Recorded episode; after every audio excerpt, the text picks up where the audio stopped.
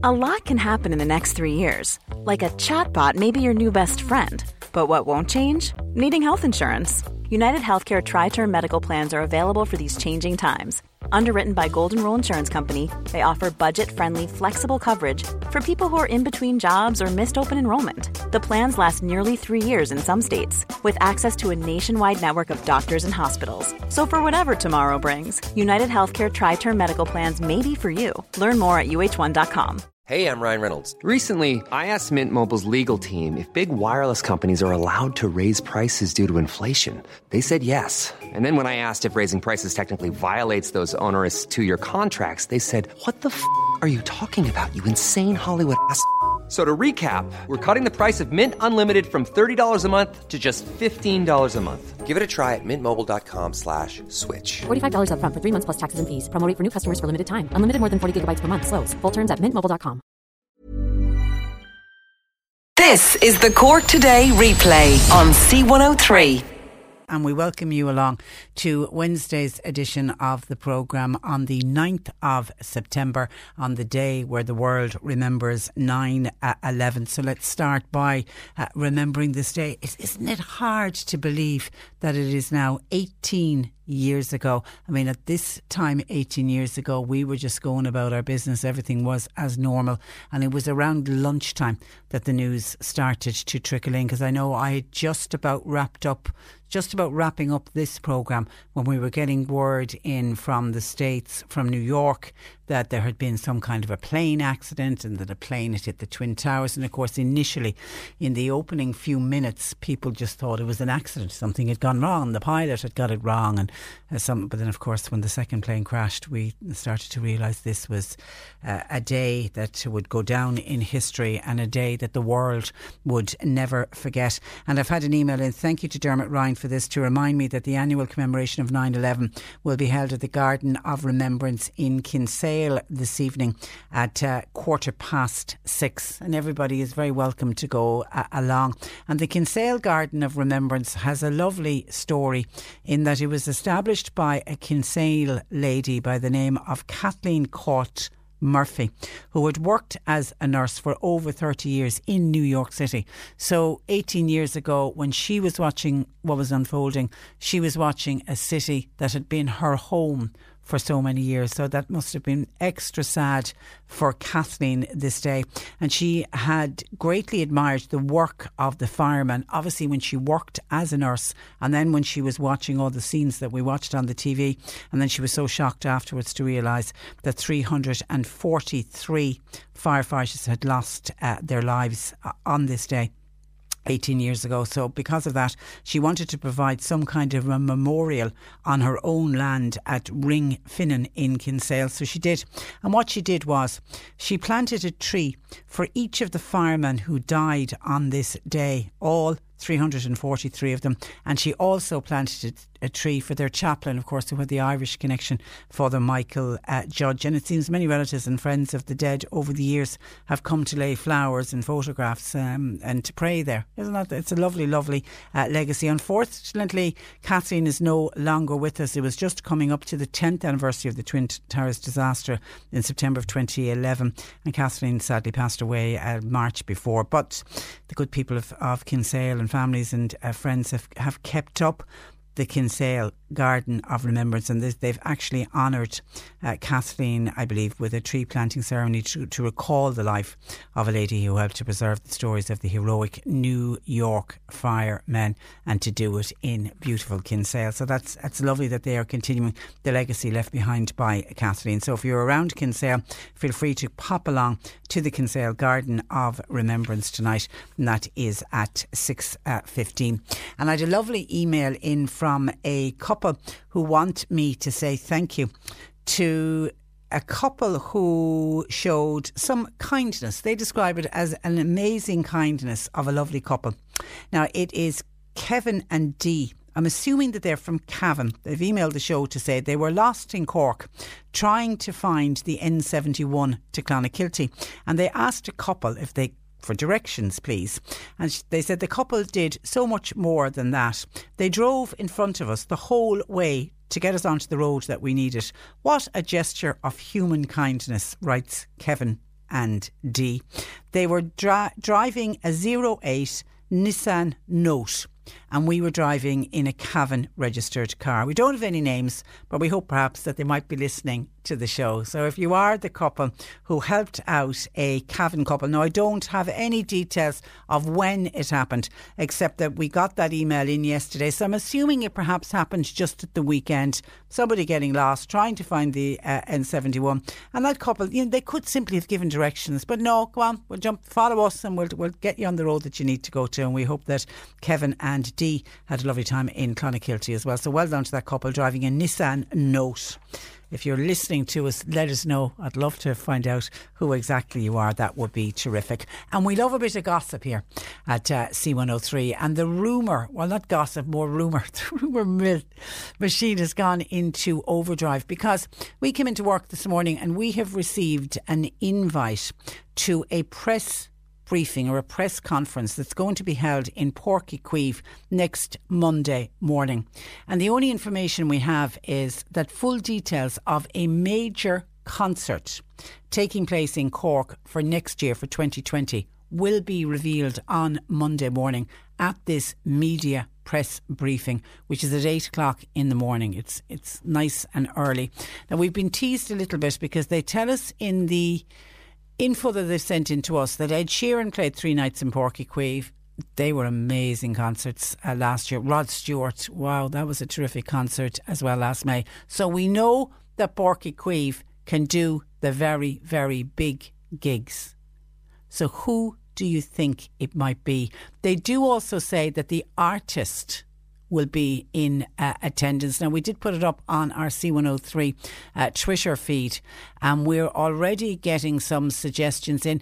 Lots and lots and lots of people are saying it's got to be Westlife. Now, I've been thrown by that by saying, but they just say in the press conference briefing to us, the artist will be in attendance. But as been pointed out by somebody here, the artist could be one member of Westlife who's going to turn up, which of course it could be. So it could be Westlife.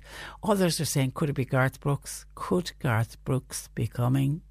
Attempting to come back to Ireland after what happened the last time. We certainly would welcome Garth Brooks here in uh, Chaoimh. All the suggestions coming in, U2, Bruce Springsteen, and somebody else is saying Paul McCartney. Could it be Paul Paul McCartney, as in picking up on the fact that it's just an artist. Could, could it be him? Uh, Fleetwood Mac is another suggestion coming in because Fleetwood Mac are rumoured to be headlining Glastonbury. And I think that's more than a rumour. I think they are confirmed to be the headline act in Glastonbury next year. So could they tie in with do a gig maybe in Cork first and then pop over to Glastonbury or do it in reverse, do the Glastonbury gig and while on the high of Glastonbury, go over to Uí Chaoimh? Absolutely.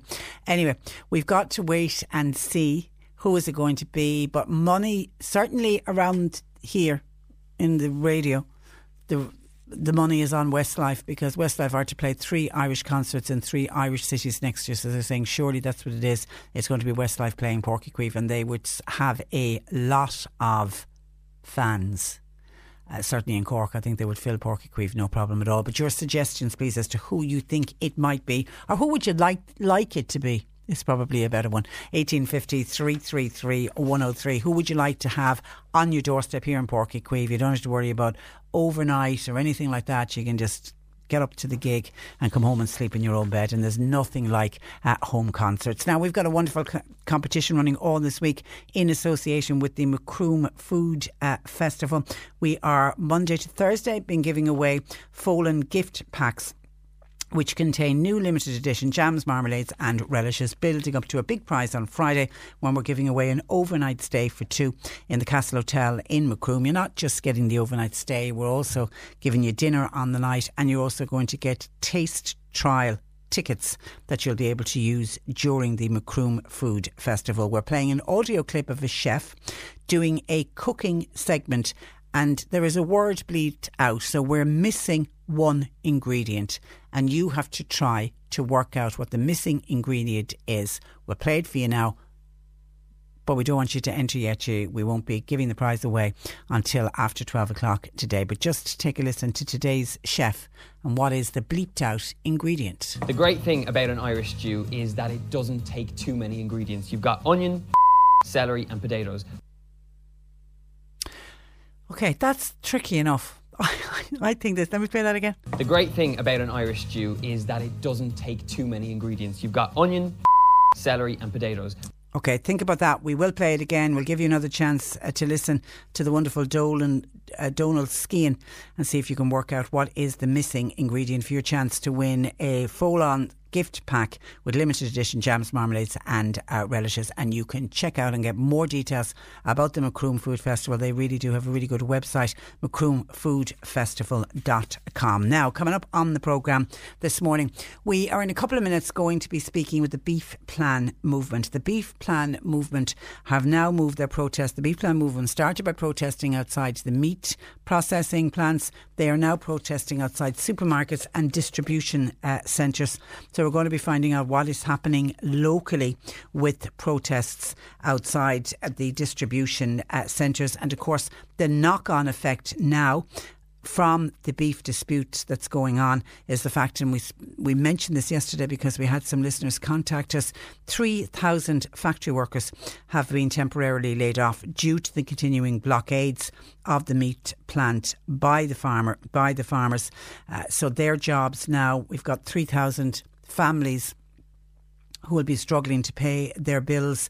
And I know the beef plan movement themselves are saying that that particular number, those job losses will be dwarfed when the impact of the dispute trickles down to other services because the knock on effect is, you know, farmers don't have money, farmers will have no money to spend. The knock on will be local shops, the local vet, the local co op. So many more people are going to be affected.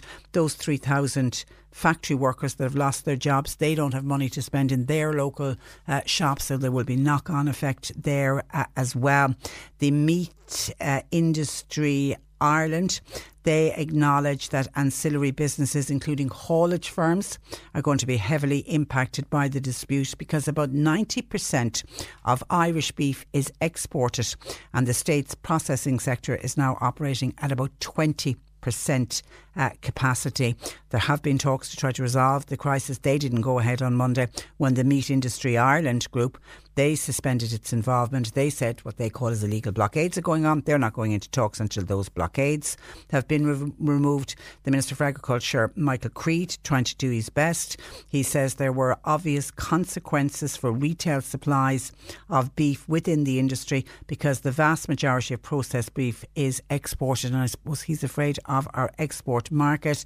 Michael Creed has gone on to criticise processors for refusing to meet the protesting beef farmers since the dispute broke out. He said, We cannot have a situation where their refusal to engage effectively closes down the entire industry. And that's what it looks like. That's where we're at at the moment. So we're also going to hear from um, a local TD who's slamming the processors for laying off the 3,000 workers. And of course, the big worry is that these workers, 3,000 of them, are being used as pawns. They really are the collateral damage, and it is really, really unfair. Your thoughts welcomed on that. We're also going to hear about school secretaries and why school secretaries are threatening to take industrial action at the end of the month. Now, I'm open to correction, but I don't think I've ever remember and certainly I don't think I've ever spoken about on the radio school secretaries going out on strike. I would have heard from school secretaries that were having problems, certainly in the summer months, trying to get their social welfare payments. There was often a delay with their payments. Sometimes they were back in school before they received the payment and they were without money for the the two or three months that the school was closed. Um, it seems a crazy situation that somebody would have a job and then when the holiday time comes and the school closes, the teachers get paid. Why don't the school secretaries get paid? Anyway, we'll speak with their the union representing them on the programme today. Also, a shout out to parents. You need to really start protecting your children and find out what your children are doing online. There is a survey out showing a half of eight year olds, eight year olds, have admitted to talking to a stranger online. We're going to look at that uh, today. And also, we'll speak with the young Donaghmore man uh, at the weekend weekend, he is celebrating one year cancer free. And he's doing it by, he's marking the occasion by holding a fundraiser for the Irish Cancer Society. He's an incredible young man. And then we'll speak with a really inspirational man after half past 12 uh, today who is attempting to set a world record. He is attempting to run nine, I have to say this slowly, nine 100 mile marathons. I mean, they're way more than a marathon. So nine 100 mile runs and he is attempted to do it in nine weeks. So he'll do one of these incredible runs once a week, then recover back out on the road again, and he's hoping to do nine of them. The current record is eight 100 mile runs, so he wants to go one better. That is an incredible uh, achieve, achievement, and uh, we're going to try and follow him uh, during this journey. He's just completed the first run. We'll speak of them after half past 12 today. We don't have Peter Dowdall, by the way, and I can already see uh, some texts coming in for uh, Peter Dowdall, but we don't have Peter today. He will be back back with us though next week on the programme. This is the Cork Today replay on C103. I can already see calls and texts coming in about Paddy Jackson. So I am interested in people's views on Paddy Jackson because the peaceful protest is going to go ahead at Musgrave Park on Friday. Now, from what I can gather, it's still going ahead despite the confirmation that Paddy Jackson is not playing in the match against uh, Munster. Paddy Jackson has not been included in the London Irish squad for the pre season uh, friendly. Uh, Paddy Jackson, of course, had his IRFU contract terminated in, it was April of last year, and that was when he was uh, acquitted of rape after the high profile trial in Northern Ireland. He then spent uh, a season in France but then, of course, he signed with uh, London Irish. And of course, when following his arrival at London Irish, two of the club's sponsors, including our own drinks giant Diageo, uh, cut their ties with the club. Now, the but the English club have opted against playing him. It's the Jack Wakefield Memorial Trophy fixture with Munster, and that despite the decision to leave. Jackson out of the squad, it seems a peaceful protest is still going to take place at the Cork Stadium. The Cork Protest Group, I'm reading this from the Echo Live, the Cork Protest Group will join forces with another group organised by anti sexual violence activist uh, Linda Hayden and that is uh, going ahead, but he won't be playing. Anyway, I'm interested in people's views.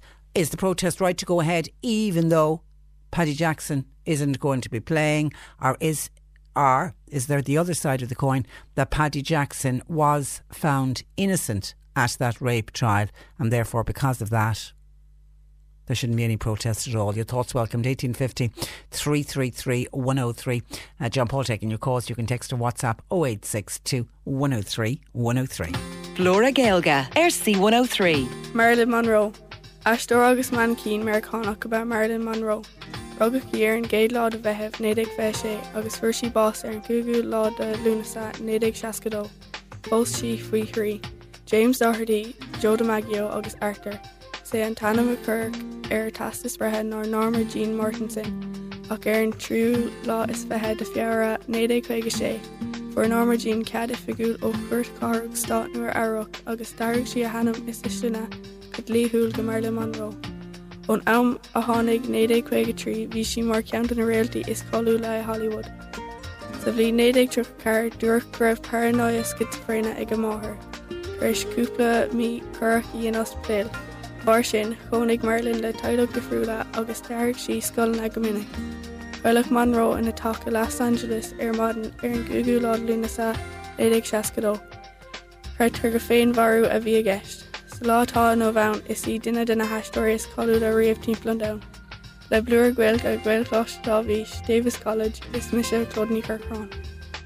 As a three Kirkig. The Beef Plan movement are this week protesting outside several supermarkets and distribution centres in uh, an effort to resolve the ongoing dispute within the beef industry. Helen O'Sullivan, West Cork farmer, and member of the Beef Plan mu- movement, joins me to discuss a protest that's going to be held, I believe, outside Musgraves Distribution Centre on the Tramore Road this afternoon. Good morning to you, Helen. Good morning, Tricia. How are you? I'm very well. I suppose, can you explain to listeners why you've moved your protest to distribution centres and supermarkets and why they're important in this ongoing dispute? I will, Patricia. Um, the reason why we are moving to the retailers or doing the protest as part of um, getting a fair price for cattle, um, the factories have always used the excuse that the retailers are looking for these anti-competitive practices, which is the age limit and the four movement rule and um, that they they require the spec. Um, so you know we want um, to find out today. Um, you know we want them to clarify that position. I mean, Lidl's and Supermac's have already come out and they have um, clarified that they don't want, um, you know, that they don't mind taking the 36 month beef as opposed to the 30 month beef, which is great, which will take a lot of pressure off of the farmers. And you would think that the factories would heed this and, you know, remove that anti competitive practice, Patricia. I suppose, um, you know, I suppose we had the talks last Monday in Kildare. We travelled to Backweston in Kildare, and we're very, very disappointed with that outcome, Patricia. Um, as you, as you know, the the uh, president of the meat industry of Ireland, Cormac Healy, he actually walked out of the talks. So, um, it so nothing very, happened. They didn't. They then that was it. Happened. No, yeah. that was it. Um, he he didn't. He he more or less ran away from the talks, which was very disappointing. Um, the Minister Creed didn't turn up either, and the retailers weren't there either. Uh, we were speaking to the chairperson that was there on the day. He was Michael Downing. He's the independent chairperson, and he said that he wasn't sure if they were even officially asked to be there by the minister. Do I mean we need we need retailers around the table as well? Oh, absolutely. Like I mean, like I've said before, they are getting fifty percent of the cost. Yeah. Of the price of meat. So I mean, it wasn't good enough that they weren't there. Again, like I said, the chairman wasn't um, uh, sure were they even officially asked to be there. So I think, you know, I just felt very disappointed for the farmers that are out there on the picket lines. They're there day and night for the last number of weeks. Um, their jobs are at risk, uh, their whole livelihoods are at risk. I think it's not good enough. I just also think it's very irresponsible of Cormac Healy, who's the president of the meat industry, to, like I say, to run away from the talks. Um, you know, you're talking about 80,000 farm families here in rural Ireland, Patricia, and that are directly affected by his behaviour. And also, of course, you have the jobs of the factory workers and their yeah, families, and you, know, the jobs of the factory workers, and, and we are going to be speaking a little bit later on uh, in more detail about this. But three thousand factory workers have been temporarily laid off. Are they very much being used almost like pawns in the middle of all of this? I think so. I think what's happening here now is the factory is trying to turn it around to make it look like it's all the farmers' fault. When in fact it's not the farmers' fault. All the farmers looking for here, Patricia, is a fair price for their cattle. There is lots of money to be made in the beef. We've heard already that um, Mr. Goodman had made a profit of 170 million just from his factories enterprises alone. So, um, you know, that's why I think it's very important to look after the farmers here in Ireland because without the farmer, these jobs will be gone forever. And again, you'll have that huge knock on effect down the line. You'll have local businesses will close down, your co-ops, your marts. So in effect, rural Ireland will close down. So that's why I think it's very important now that Mr. Healy comes out, it comes back to the talks immediately, um, because it'll be it'll be his fault that um, the whole meat industry closed. They're threatening to close down factories. I think they're using this as an optic just to take away from the whole seriousness of it and trying to shove the blame back over onto the far- farmer and make it look like it's all the farmer's fault. But he'll say he'll not. say remove the blockades and we'll come back around uh, the table. Would you encourage? I know the beef plan movement. I know you're not involved anymore you, have no choice uh, with court injunctions, but you're not involved with the protests outside of the factories. Would you encourage the farmers that are protesting to maybe back down and let the talks go ahead? Um, that's right, uh, Patricia. Our, our, hands are tied because of a whole legal action. Um, that will be a decision for the farmers to make. I can understand completely why they wouldn't come off the picket lines.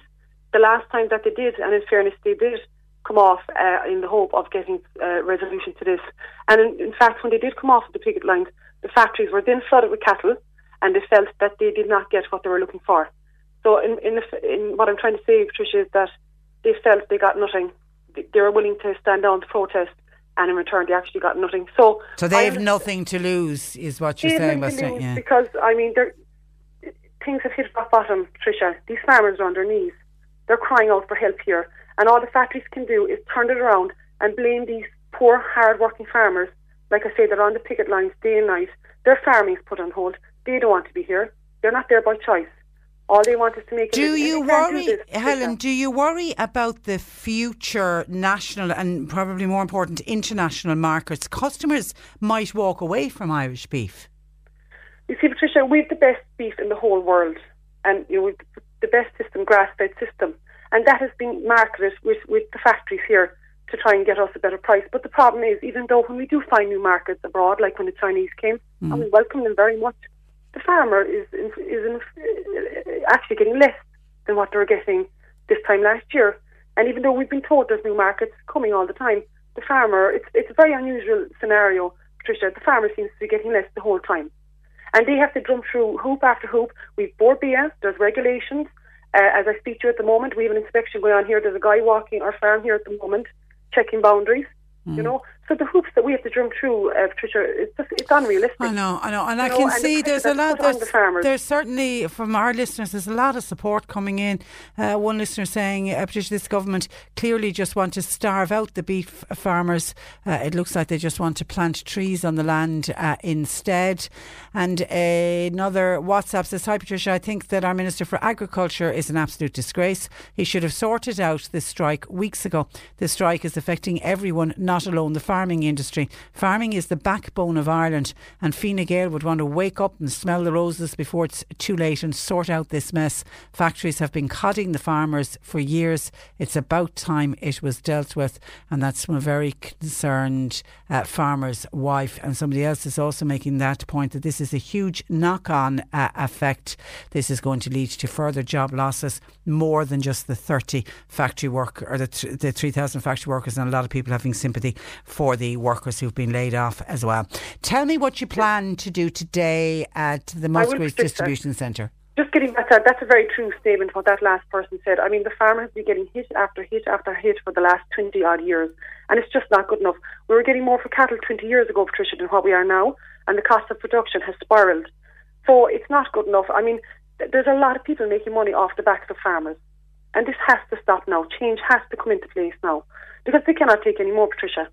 And if the farmer goes out of business, everyone else will go out of business. These factory workers will no longer have a job.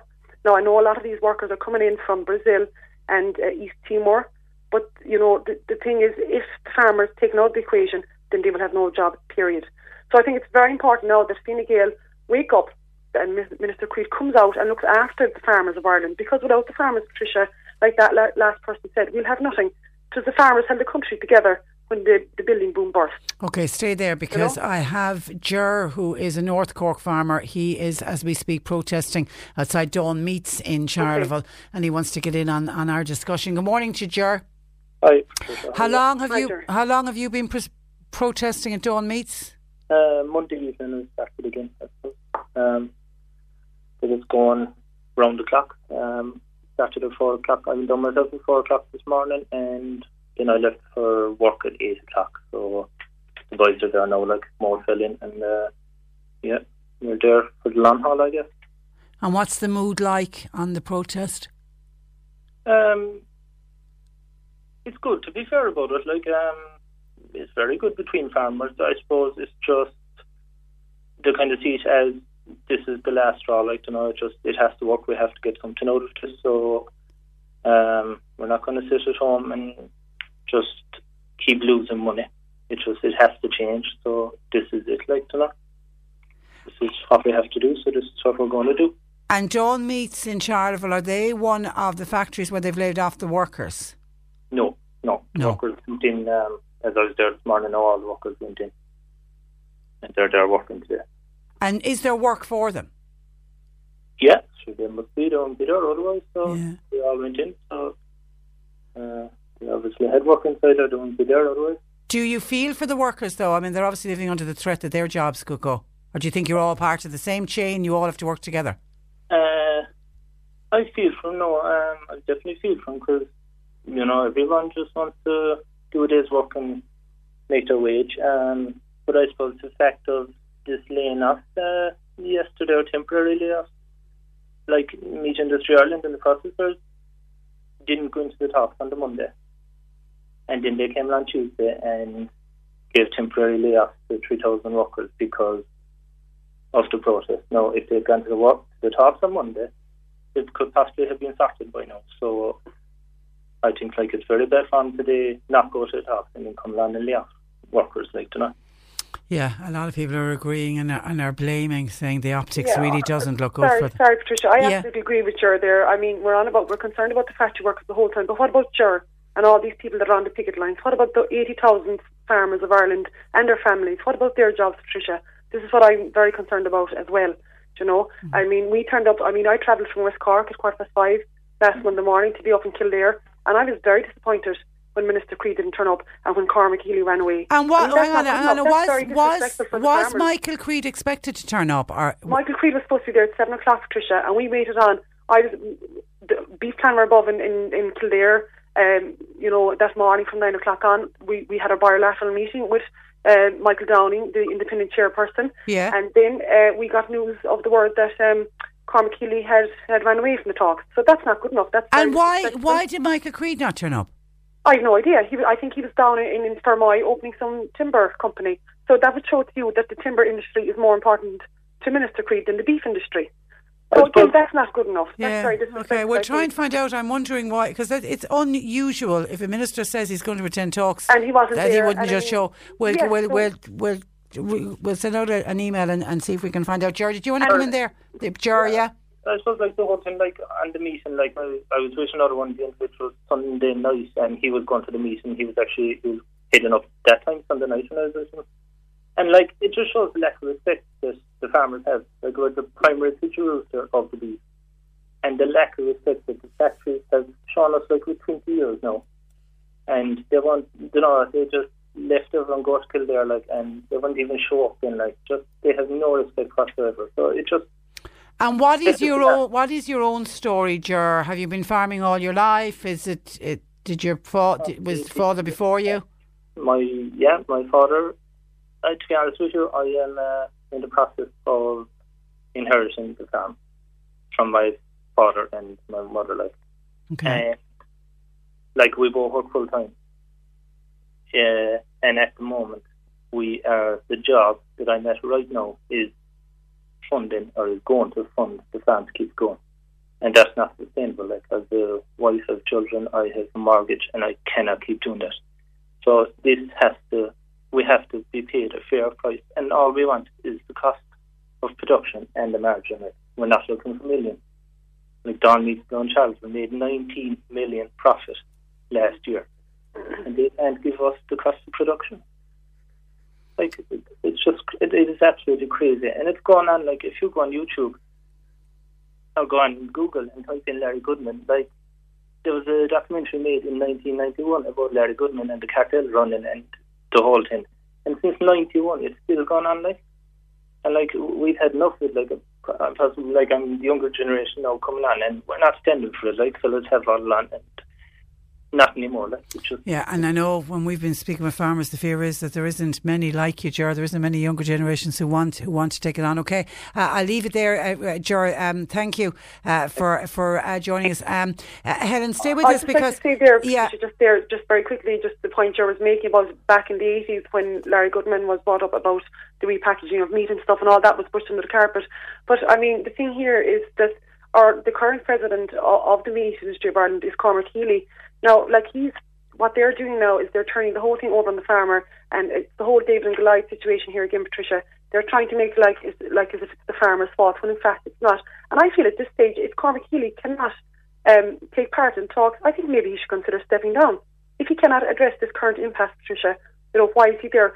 These farmers, this I can't see why these talks can't go ahead while the farmers are on the picket line. The farmers are afraid that they will lose their power if they come off it, and rightly so. You know, they lost it before, and look what happened.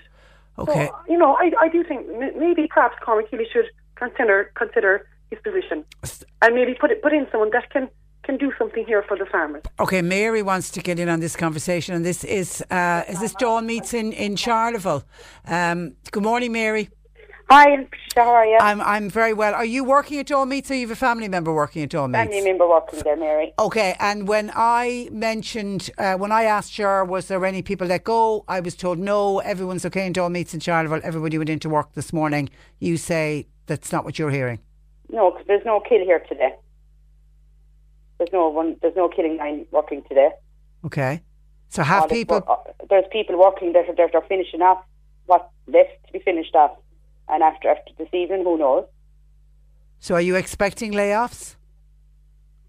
I presume they will. Sure, if they can, they can bring the cattle in, but they can't get it out. So they can't be worked there. Then can there? Obviously not. How and how are is, is everyone in the factory, Mary, feeling about the the farmers? Have you sympathy for the farmers? Have you understanding where they're coming from? Look, it's, it's sad for everybody. It's very sad for everybody. But who's going to pay my family's bills next week when they don't have work? But are you being used as pawns in the middle of all of this, Mary? I don't know. I just, I just don't know. I'm just, I'm just sad for my family. and everyone else's family that won't have wages next week. Helen? I feel very much for Mary because we're we we are exactly the same position as Mary being farmers. I mean, Mary wouldn't work for less for four euros an hour. That's all the suckler farmers are getting. That's less than the the um you know than the minimum wage. So I like I understand perfectly well where Mary's coming from. So that is why I think you know why doesn't Cormac Healy step in? Why didn't he intervene last week and look after his workers and look after the farmers of Ireland, his customers? Because without the farmers, Mary won't have a job you know, and that Mm. is the reality of it. And it'll be a whole section of Road Island closed down because because of this whole impact that can't be broken. Okay, I can see this for a lot of people. Mary, thank you for that. Thank you for for your call. Uh, Patricia, why? This is a text. Why are the farmers not talking about their payments in the post? Are they including these subsidies in the price per kilo when they say what they are getting? I'm not anti farmers. I come from a farming family, but you never hear about the check in the post. You unfortunately, the check in the post is very small, Patricia.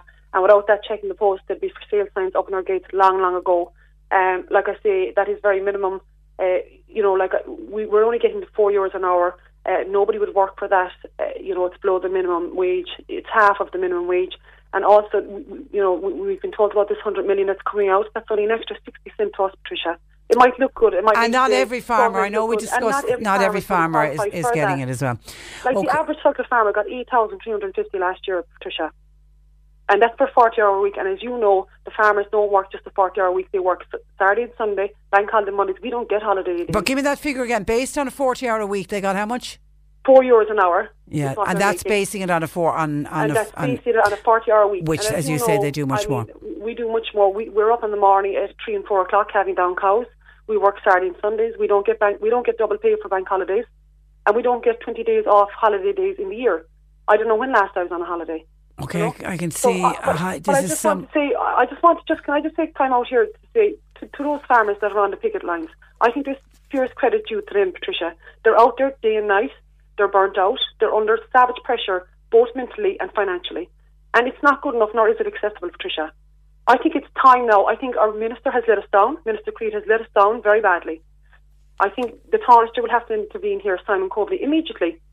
You know, we need to get. Well, to somebody get needs to do something because We we're at we're at a stalemate and, and we're Yeah, getting nowhere and, at and the moment. Farmers are on their knees, and you know, you as you know, they wouldn't be there. You know, they're the most honest, hardest working people you come across. To think back in 1966 that the farmers of, of from far back as Bear had to walk up, imagine walk to Dublin, and to think 53 years later, here are all these innocent farmers out here on picket lines, 24/7, uh, Uh, looking for the same thing that they were looking for back in 1966, and that was for a fair price for their cattle. Imagine to think 53 years later, Patricia, here we still are. Everyone else making money off the farmers. Look what the factories are making. Look what Okay, some of the making. calls coming in I ca- and texts coming in. Hi, Patricia. I think the next thing that will have to happen is to close all the marts in this country, stop the movement of cattle until this problem is solved. And Jim says, Patricia, there is too much monopoly in the beef slaughtering sector in this country. The two main ones are ABP and Dawn, and they're calling the shots. At least in the dairy industry, you have a lot more competition with seven or eight uh, or more. Uh, this whole sector needs to be overhauled. Okay, I've got leave it there. Um, uh, Okay, sorry, Helen, just listen- to get back to your question earlier on today. Yes, about the, the protesting outside Yeah, the retailer. thank today. you. Sorry about that. Yeah. Um, yeah, that's outside Musgraves today from about 2, 2 p.m. to about 10 tonight. Again, we feel they're a big part um, in this as well. Like they're getting 50% of the cost of our price of, of our meat. So we'd like them to clarify their position on these anti-competitive practices. So if these were abolished, again, that would take the pressure off the farmer. You know, again, like I told you before, if the cattle go over 30 months, the farmers automatically drop 12 cents per kg, which is a lot of money. So if if these um, retailers can establish, like Lidl did and uh, Pat McDonagh out of Supermac's, if they can just establish that they don't require this, that would take an awful lot of pressure off the farmer, both mentally and financially. Okay. So, you know, we encourage if there's people in the area today to come along, you're more than welcome to come along and help us peacefully protest in Musgraves today. Okay, we'll keep an eye on Thank you that protest. Thanks, Helen, and thanks for joining us. That is Helen O'Sullivan, who is with the Beef Plan movement, and she farms in West Cork. 1850 333 103. Lines open. The C103 Cork Diary is a free service to help non-profit organisations all over Cork. So, if you're a community group or a charity that's holding a fundraising event or meeting, send us the details at least one week in advance and we'll tell Cork all about it. Email info at at c103.ie. The Cork Diary. With Cork County Council, supporting businesses, supporting communities, serving Cork. Visit corkcoco.ie. C103. On the way in the next hour, we look and hear about school secretaries and why they're threatening industrial action and also uh, giving advice to parents who need to start protecting their children online. Martina O'Donoghue. Make C103 part of your drive home with up to date traffic information and local news, your input in selecting our feel good song of the day, plus our feel good story, and as many of Cork's greatest hits that we can fit into three hours. Join me, Martina O'Donoghue, every weekday from 4 to 7. C103. You're listening to Cork Today on replay. Phone and text lines are currently closed. Talking about Ed Sheeran earlier this morning with the speculation and people trying to guess and work out. We'll know on Monday morning at 8 o'clock uh, who's going to be this major concert taking place in Cork for next year. Uh, and we know how successful the Ed Sheeran concerts were. Actually, getting still getting texts in on it, including one in from a listener uh, who, by texting, fingers crossed it's Garth Brooks and then he comes to Cork for four nights. How much fun would that be? And he would sell out too, that's for sure. 1850 333 103. A lot of commentary coming in on the farmers and the beef dispute, which is ongoing. And I will get back to them, I promise, because there's text coming in from both sides. People very much supporting the beef farmers, but also people getting very, very annoyed, particularly the fact that three, three, 3,000 factory workers have been temporarily left off, and that is starting to affect, and those families are starting to feel the pinch. So I'll get to all your comments, but I want to move on to a different topic because school secretaries are to take industrial action later this month over the Department of Education's refusal to address what they describe as a two tier pay system. To give us the background, I'm joined by Joe O'Connor, who is campaign director with Fórsa Trade Union. Good morning to you, Joe. Good morning. Now, can you explain uh, for people who are unaware of this how this two tier pay system works for school secretaries? Yes, the situation is is that school secretaries who were employed under an old 1978 scheme, which was later shut down in 1983, um, are directly employed by the Department of Education and Skills, and essentially they're treated as public servants, and they're on the clerical officer pay scale with all of the terms, conditions, and protections that you would expect for school staff and, and, for public servants. And also, any school secretary whose patron body is the Education and Training Boards is similarly treated. So we estimate that that comes to about 10% of, of school secretaries. All other school secretaries are employed by a grant which is paid to school boards of management by the department, and they are essentially paid from that grant. Their terms and conditions of employment are by and large locally determined. And as a result of this, the vast, vast majority of school secretaries, who I think most of your listeners would agree play a critical role in schools, and most would assume that they have similar protections to other school staff, it means that they're on very low pay no occupational pension provision whatsoever, no sick leave scheme, and most of them are not paid over their holidays. So the summer months they have to sign on the dole, even though they know they'll be coming back to the same school in September. And is there a big variation in salary from one school to the other? There are variations, absolutely. Um, in 2015, we were successful in securing an arbitration agreement that lifted the floor rate of pay for the job up to 13 euro an hour as of this year. Now, we have had some difficulties in actually getting that implemented in certain schools, but that is the current lowest rate, uh, hourly rate of pay for the job, which obviously was an improvement on the previous situation where you had a huge amount of school secretaries who were earning the minimum wage or even less. But agreement that we reached in 2015, it expires at the end of this year. So our campaign that we launched in January, Support Our Secretaries, was about saying that it was time now to end this inequality and injustice that really has been going on for almost four decades at this point within the school system, and that we needed to treat these people who are critical cogs in the machine in schools that they, they deserve to be treated as public servants in the same way as their school colleagues and in the same way as a small minority of school secretaries across the country. Yeah, and I think, you know, Joe, most people would be quite shocked to realise that the school secretaries only get paid when the school is open. Uh, and certainly I know over the years we would have heard from school secretaries in the summer who were having problems getting their social welfare payments. There was often delays in the social welfare payment. I, I remember one year one school secretary was back back in school in September before she got the money that she was due during the summer. There are numerous reports of some, some difficulties like that, but I think of all the numerous different injustices that school secretaries face, I think that the one that they find the most devaluing is that at the time of year when their colleagues are talking about what they're going to do on their break or what they're going to do for their summer holidays, that they're preparing once again, maybe after working for 20, 25 years in the same school, to go and, and, and sign on the dole. And we just think that that's simply not good enough. And no one we've spoken to, either in terms of the public or politically, really disagrees that this is a fundamental wrong that needs to be righted. In fairness to the Minister, he has acknowledged that there is a problem here that needs to be addressed. But unfortunately, the difficulty that we've had is that we launched our campaign in January. We only were in a position to start talks with the department in late May, almost into the summer. And while we were expecting to go into that set of talks to discuss in a meaningful way how we could bring about a resolution to this issue once and for all and ensure that from January of next year that school secretaries were going to be in a better position than what they've been in, in, in years past. The position of the department was essentially that they were unable to have any meaningful talks on the issue. They felt that they needed to do another costing of the claim, so what it would cost to deal with this, even though in April, the previous month, they had presented very, very accurate, up to date, detailed costings to an Oireachtas committee of what it would cost to deal with this. So, from our point of view, we're very concerned that this is another delaying tactic, that this is intended to kick this issue down the road out beyond the budget so that even if we are able to reach an agreement, we end up in a situation where no funding is actually in place to address this in 2020.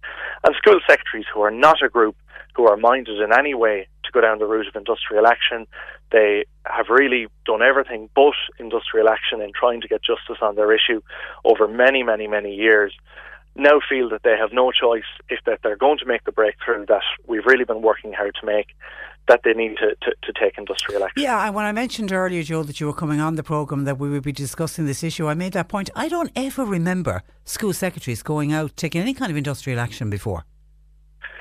That's right, and I suppose the, the decision of the branch was that really the feeling of our members up and down the country is that enough is enough and that it's time for some real action and some real positive movement on this issue. It's way, way, way overdue as far as we're concerned.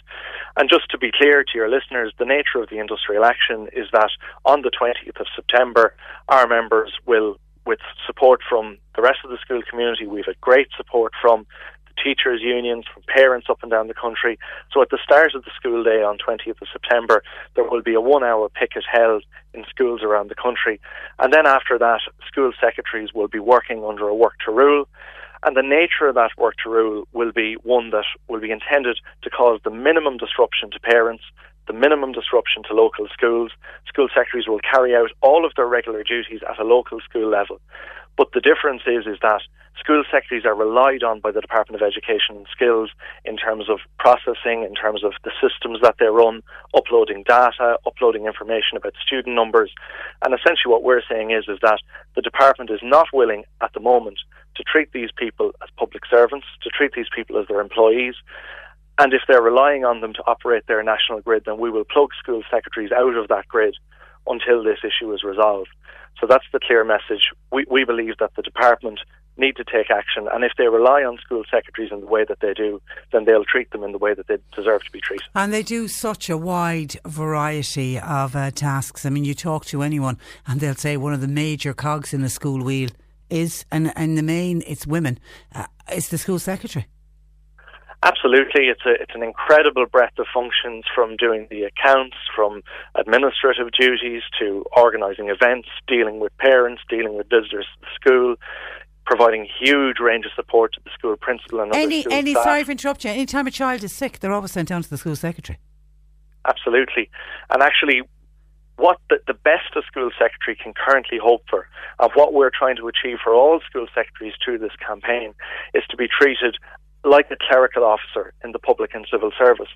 But in reality, if you look at the range of duties and the range of responsibilities that a school secretary has, and this is in no way to take away from the critical role that clerical officers play in a wide range of functions across the country, if you look at the, the what's set out by the Public Appointment Service, the, the responsibilities a school secretary has is actually way over and above yeah, absolutely. that of a regular absolutely. clerical officer. So And- really, this is a minimum minimum ask to say let's treat these people with a degree of decency and a degree of respect for the critical profession that they have within our schools. Yeah, and I think it is so desperately unfair that these uh, secretaries who've been working many for many, many years, they know the running of the school inside out, and that come June, everybody waves goodbye to each other, and they've got to walk out, go into the nearest door office and, and sign off.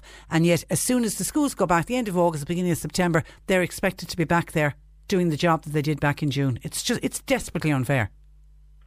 Absolutely, we totally agree, and I suppose our message to the, the minister is, is, is pretty clear that what needs to happen here now is a political commitment that a resolution to this issue, which brings about fairness and equality for school secretaries, will be put in place from the 1st of January of next year. That money will be set aside in the budget to address this. We're not talking about large sums of money to address this, this injustice, and that meaningful talks will start as a matter of urgency to try and bring about this resolution. And I think that most people would agree that that's only fair and that's only right. Okay, all right, and I can see a lot of support coming in for people naming various uh, local school secretaries, which which is lovely. They're very well respected uh, for sure. Okay, uh, Joe, we'll keep in contact with you, and it's the twentieth of September, isn't it? Is the is the first of the days of the industrial action? That's right. Twentieth. Okay. All right. Listen, Joe. Thank you for that, and thanks for joining us. Thank you. Good morning to you. That is uh, Joe O'Connor, campaign director with Fórsa Trade Union, who uh, represent um, the majority of school secretaries in this country, uh, heading for industrial action at the end of the month. Can I just stay on school topic for a second because a text has come in from a Skibbereen listener, and I don't know if this, if anyone else is in the same boat. St Patricia, um, I'm just wondering the back to school allowance is that still being paid out? Skibbereen listener says I didn't get it automatically, so I applied for it in August, but I've heard nothing back. Uh, yeah, okay, so let's just see is it a one off? Has something happened to, you know, it can happen where somebody's application gets misplaced, lost, falls through the cracks in the system? Or are there other people who applied for the back to school cl- back to school clothing and footwear allowance? If you applied in August, are you still waiting for payment? If we could find out before, we'll and we'll put a, an email through to the department to see what is going on. But I would be just interested to see is it just a one-off case, or are there more people also uh, waiting on that? That's the back to school school clothing and footwear allowance. Are you still waiting on payment? 1850 333 103. I do know the fuel allowance. We always get calls in about this every year. The fuel allowance season will begin on the 30th of September. Payment will be made on the same day that people receive their social welfare allowance. That's if you get it weekly. I know uh, other people will have started in recent years opting to get it in two instalments, but it is the 30th of September is the first date for payment for the fuel allowance for this year. And just on on a breaking news story from the beef crisis that we've been had a very busy first hour of the programme this morning. We contacted Minister Michael Creed's office because Helen O'Sullivan, who joined us from the Beef Plan Movement, said that Minister Michael Creed was due to meet them on Monday and he didn't show up at the meeting. Minister Michael Creed has now invited all sides of the beef dispute to meet with him at his department today. We're still awaiting. John Paul says a statement on the meeting. Or oh, sorry, I thought that was, was okay. Uh, we still haven't found out why he didn't show on Monday, but he's now. The breaking story is he's now invited all sides of the beef dispute to meet with him in at his department today. But will all sides turn up? That's what happened on Monday. Plan was was to get everybody talking. Meat Industry Ireland said no, not going to show. While they said there were illegal blockades outside of the factory. So I don't know if everyone's going to show. And are the retailers going to show? Because they have a, certainly an important role uh, to play as well. We need to get everybody around the table. Margaret says farmers are a disgrace. I have a son in law who is a driver and he's laid off work now. Farmers do not hire people to work. So they should be ashamed of themselves. They are putting people out of business. Betty and Mallow says, I'm a Fine Gael supporter, but I feel this Taoiseach is all about urban Ireland and not about rural Ireland. As a Fine Gael person, I do feel sorry for Simon Coveney as I feel he would deal with this situation, the beef dispute, better. But due to Leo Varadkar being in charge, for me, I can't rely on Fine Gael as they seem to want to push everybody out of rural Ireland and into towns and uh, cities, and they just want to close down rural Ireland. Some of your texts in on this. Where is the IFA county chairpersons in Cork County? Are they present at any of the protests? The silence from these people deafening, says Jim. Well, I have heard the president of the IFA. He's been quite vocal on behalf of uh, beet farmers. I don't know about the individual uh, chairpersons. Someone else says, not everyone on the picket line are farmers what farmers are on the line, how many of them are getting farm assist. This is a disgrace. Why can't they reduce the kill? Farmers will turn on farmers as this as they, as they do not have a united front, and there'll be nothing worse if you've got farmers turning on farmers.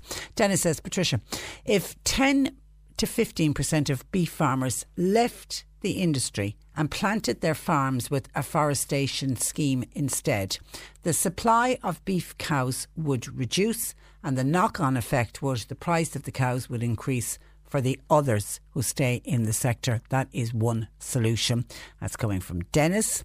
John and Carrigaline says, Patricia, I spent all my life listening to farmers moan that they can't make money. They get cheap diesel and all the subsidies and free handouts that are going, and yet they are still moaning. But still, you see them in their new John Deere and Massey tractors going down the road into the building site.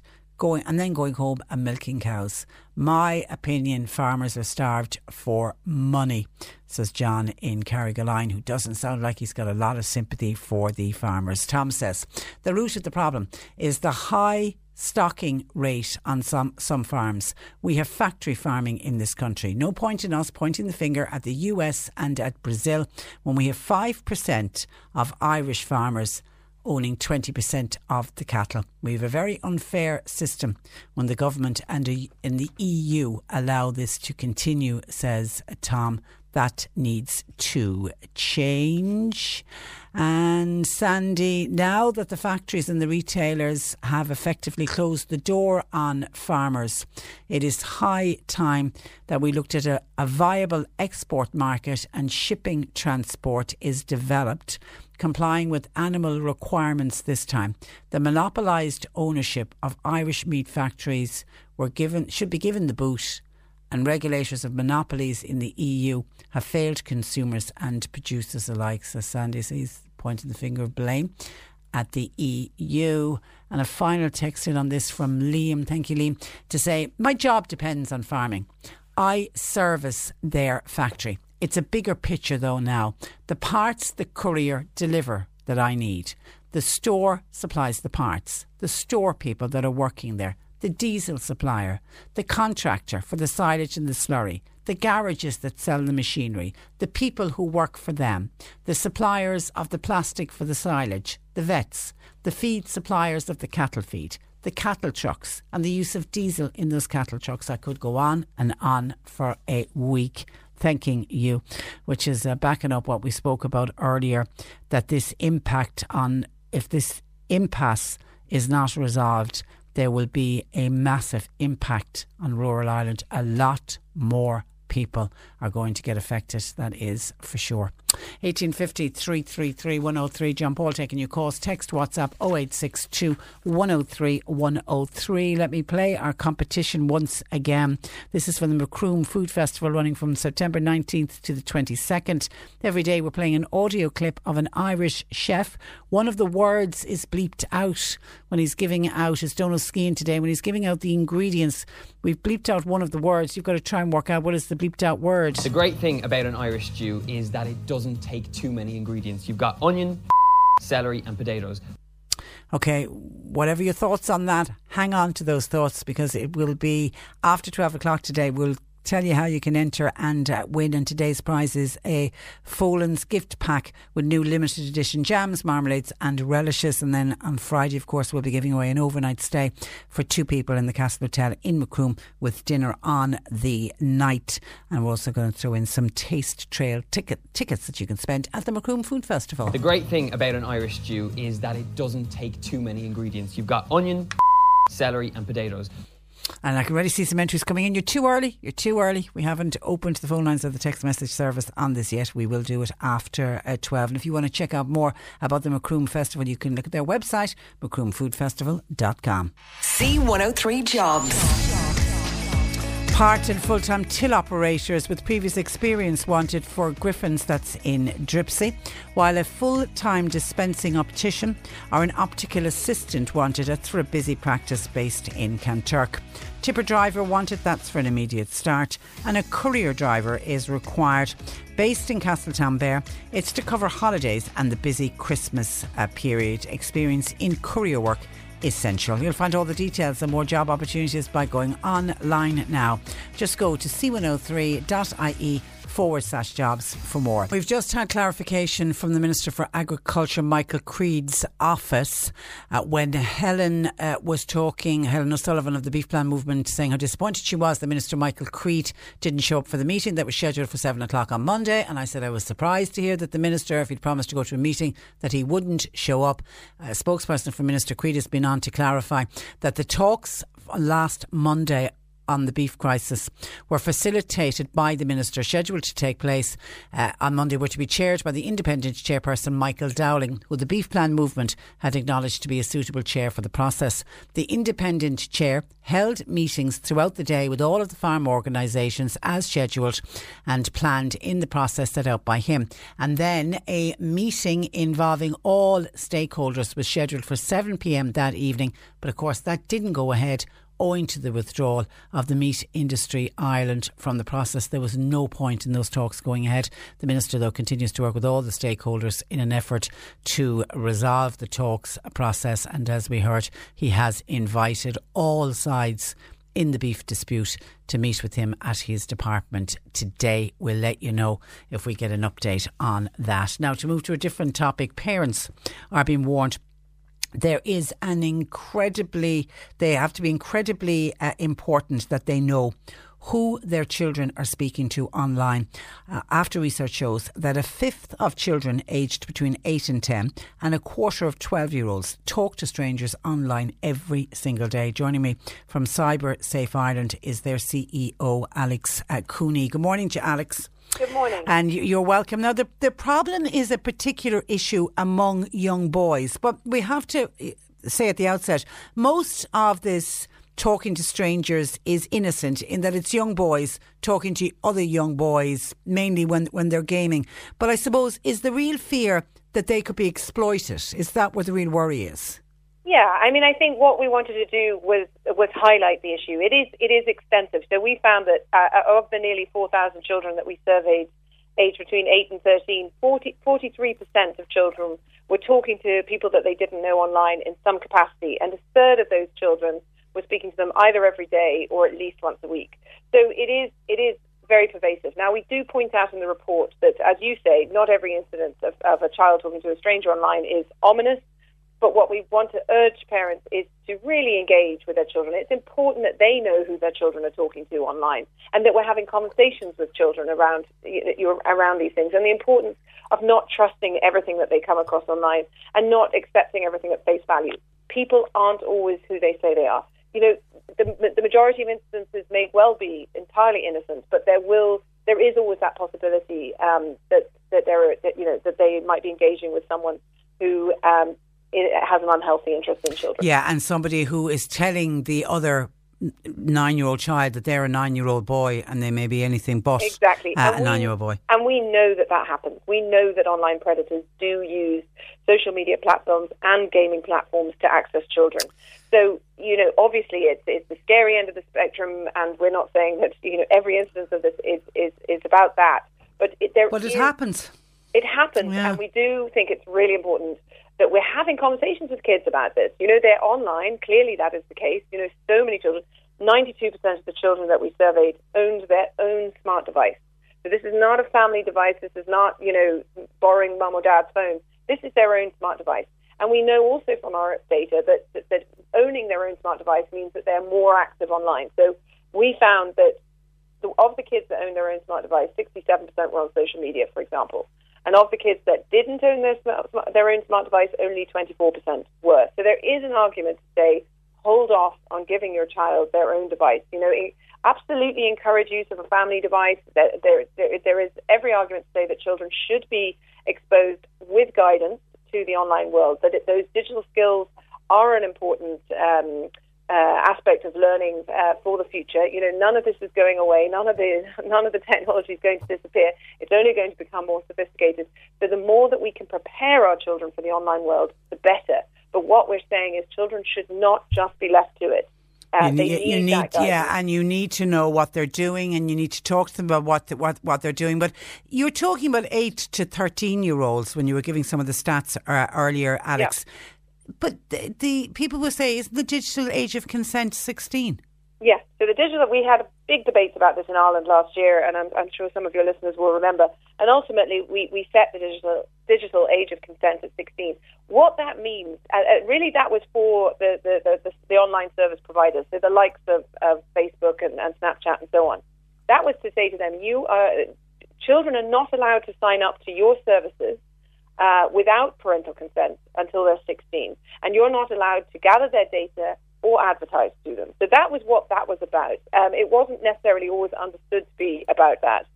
But actually, what's happened is, is very little has changed in practice. It is still pretty much easy for a child to sign up to these online services with or without parental consent. They simply need to put in a, a false age. Yeah. Uh, and there's very little to stop them accessing the full range of services. Uh, so, you know, it, it hasn't, all that debate last year, whilst it was interesting and it may well have had an influence on, on some parents in terms of the age at which they're letting their children access these services, it hasn't changed the numbers that are, are, are, are on, you know, the, the fact that there are large numbers of underage children using these services. And I think the other statistic that people will be horrified by is the amount of time that children are spending online. That is an ongoing concern. It is, yeah, and and this is something we really highlighted, and you know, and again in the report, we we're not saying that uh, all time is the same time. You know, there are plenty of different activities that we can be doing online, and some of them are more positive than others. But I think most people would agree that four plus hours per day for a primary school age child is a lot. And what we're urging parents and carers to do is think about that the amount of time that their kids are spending online and, and ensure that it's you know really quality quality use of time um, and that, that there are limits. What, what we'd be particularly concerned about children um, using online, uh, sorry, using devices into the night. You know, we've mm. spoken to plenty of children who are using devices in their bedrooms um, up uh, up until the wee hours. You know, and this is affecting like everybody uh, else in the house is asleep, yeah. and you've got a son yeah. or a daughter in a bedroom on their smartphone. Absolutely, uh, we have come across instances of that where children say, "Yeah, the Wi-Fi goes off at eleven, but I carry carry on using my device um, beyond that. I've just downloaded some, some, movies onto Netflix. And, and this, again, it's primary school age children. And this is affecting uh, uh, their, their school performance. They're going into school tired. And, you, you know, you talk to teachers and they'll tell you that children are tired. You know, we go into classrooms all the time. We deliver sessions to children in third, sixth class. We have very good trainers, by the way, in Munster, if, if, uh, if any schools are listening in. Um, but we, we, we're talking to teachers and they're telling us it's having a real impact in the classroom, not just uh, tired kids, but also concentration levels are affected. Obviously, they're coming uh, across cyberbullying incidents. It really is affecting the dynamic in the classroom. So, what's the possible solutions, Alex? Is it more regulation? Is it more awareness campaigns? It's all of the above. What we, at a, at a, let's start with a parent level. We really need parents to acknowledge the responsibility that comes with, with children's access to the online world. They really need to be guided and supported and prepared for the online world, much in the way that we prepare children for other aspects of life, whether it's crossing the road, whether it's water safety, whether it's learning to cook safely. You know, we guide them, we prepare them. And we need to do the same with the online world, and that's got to be ongoing. And it's, it's about putting good boundaries in place and sticking to them. So if we're saying as parents, no no use in the bedroom, we need to we need to stick to that. Um, for what we'd like to see in schools is, is a much more consistent approach to educating children. We want to see digital literacy education being rolled out across primary and secondary schools. We want to see teachers, because we found that most teachers don't feel equipped to teach us in the classroom. We want to see teachers being supported, being trained to deliver this, and you know, looking at a digital champion in every school. There are great resources for teachers out there, but they're not always being. We're not coming across every teacher that knows about these resources from the likes of WebWise or, or, or CyberSafe Ireland or Common Sense Media. Um, and from uh, from a government perspective, yes, we need we need regulation of the online service providers. We've had a lot of talk about that over the last year, but we still need to see action. We need to see um, movement on this. Um, and we want to see that, that, that, their weight being thrown behind, you know, really good education measures across the country. Okay, we'll leave it there, Alex. Um, pleasure to talk to you. Thank you for that, and uh, continue good luck with the great work that you do at uh, CyberSafe Ireland. But thanks for joining us. Thank you. Good morning to you. That is Alex Cooney, CEO of CyberSafe uh, Ireland. Irene is a parent in East Cork, and she said, Yes, Patricia, glad you're having this conversation today. Uh, what happens online should be a real concern for uh, parents outside of games. She said uh, that seem to be safe enough.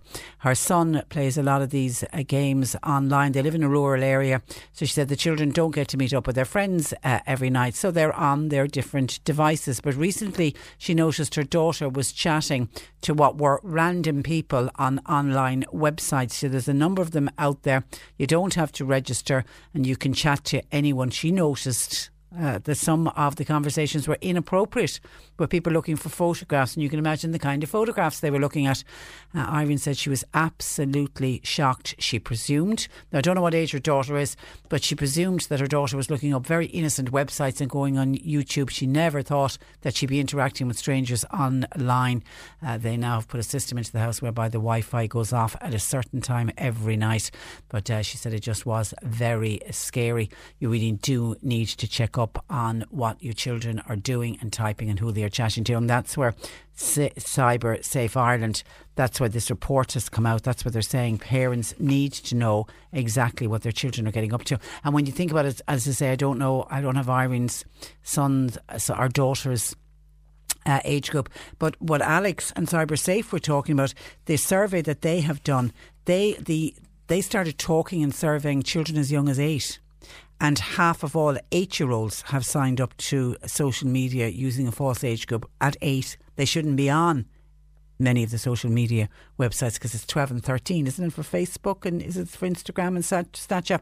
All they do is put in a false, a false age, but then they discovered how many of those young people are talking to strangers. I mean, that would, be exactly what Irene is talking about with her daughter. She doesn't know these people that she's talking to, and you just don't know who is pretending to be another 12 year old young girl. Uh, that person could be far from uh, uh, 12 years of age.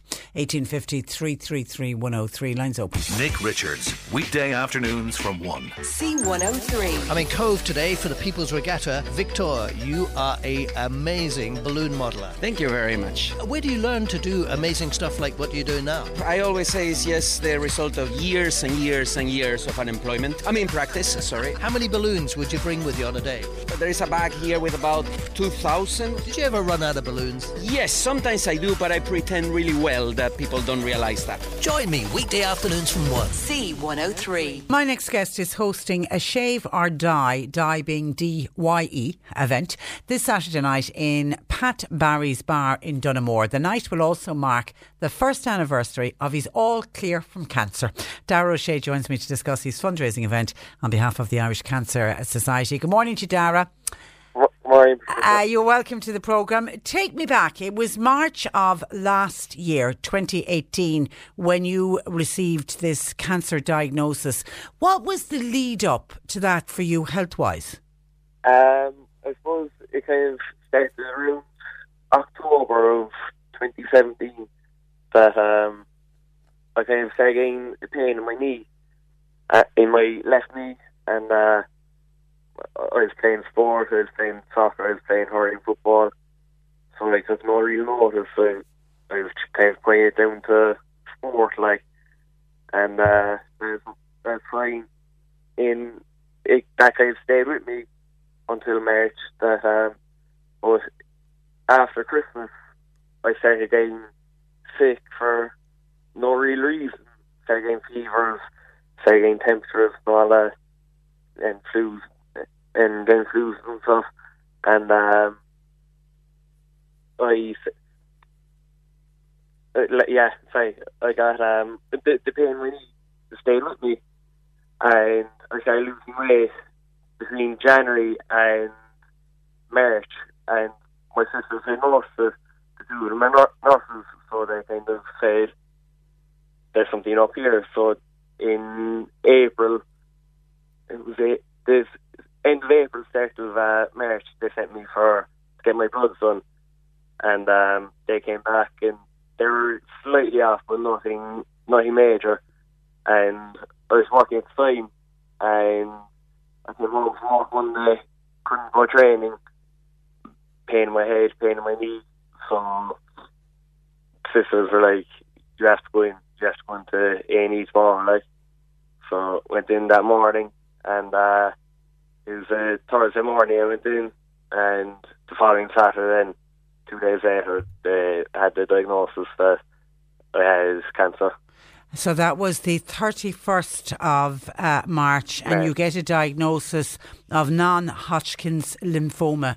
Can you remember what went through your mind when you got that diagnosis?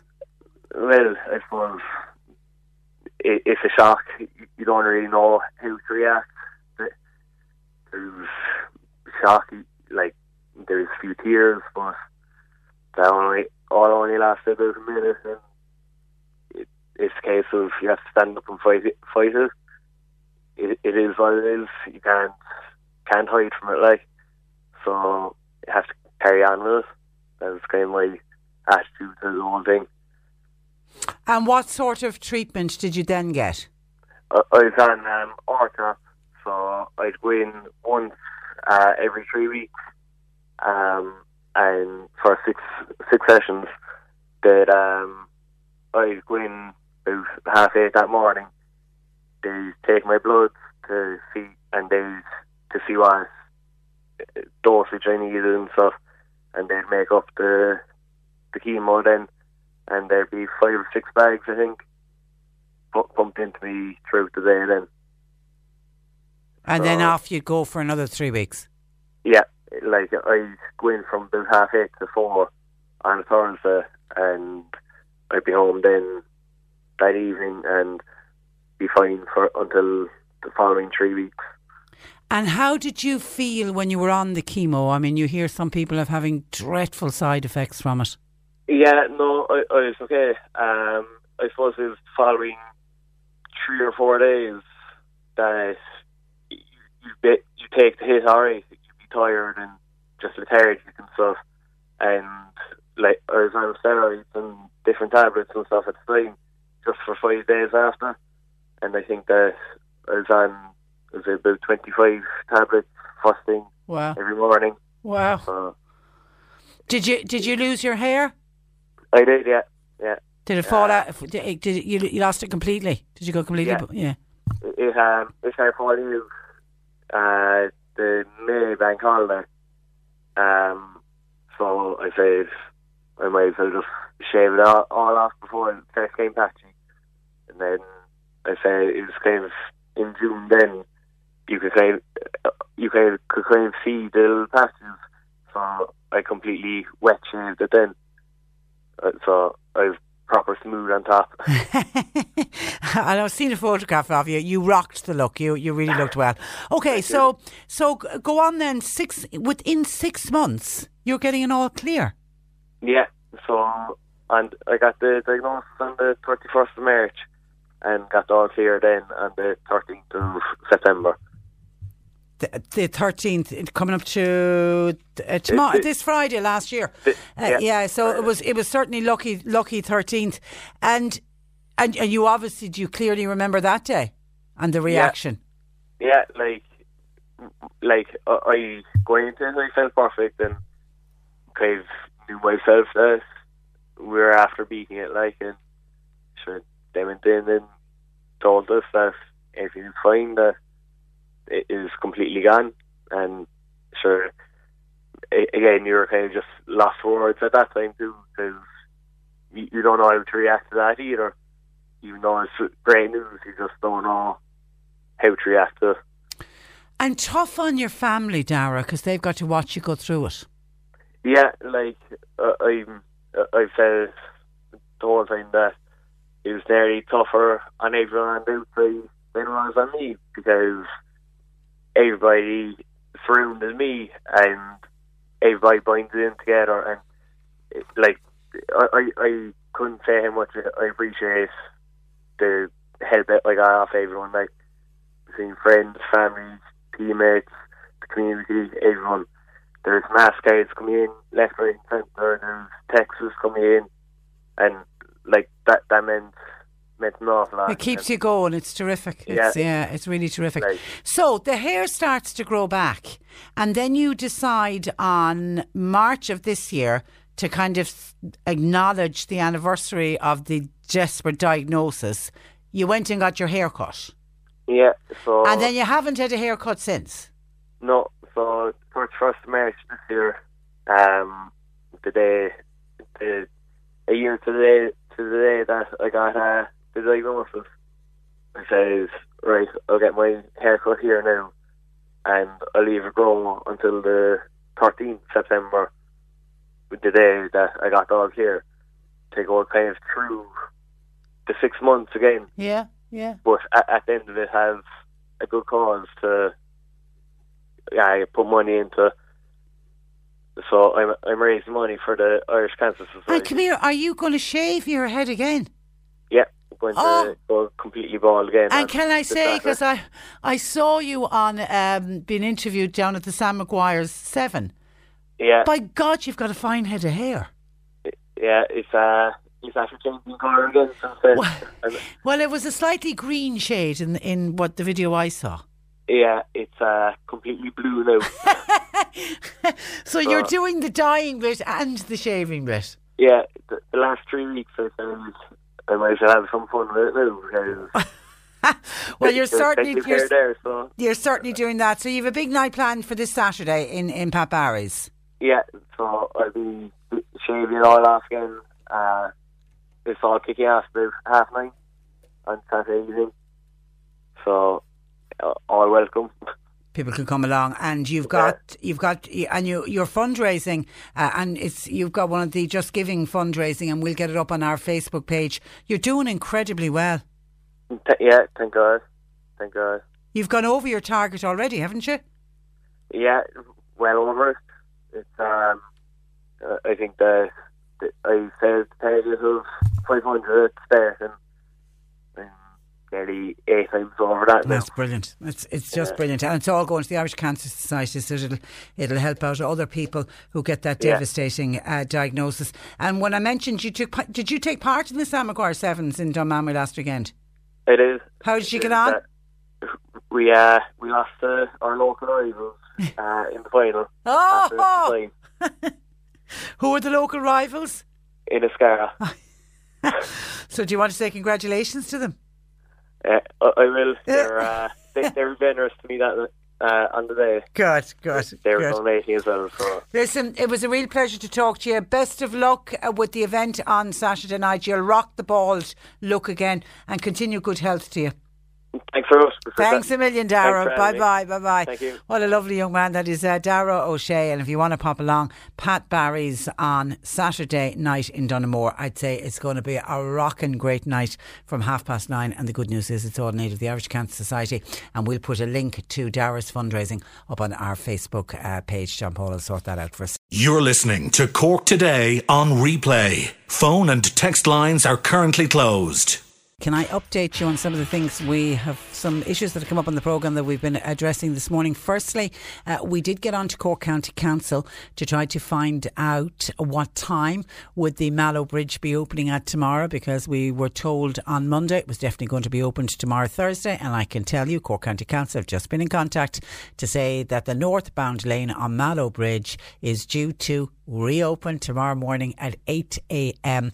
Now, the installation of the boardwalk structure, that's not going to happen until early next year, they're telling us now, but work will continue with the necessary accommodation work as they prepare the bridge for the installation of the boardwalk structure. And Cork County Council uh, say that they'll give us updates on the progress of the project throughout the works. But the good news for people who have been caught up in traffic delays for what has been now six, seven weeks at this stage. The good news is that as from tomorrow morning at 8 a.m., the northbound lane of the Mallow Bridge will open and life should return to some kind of normality.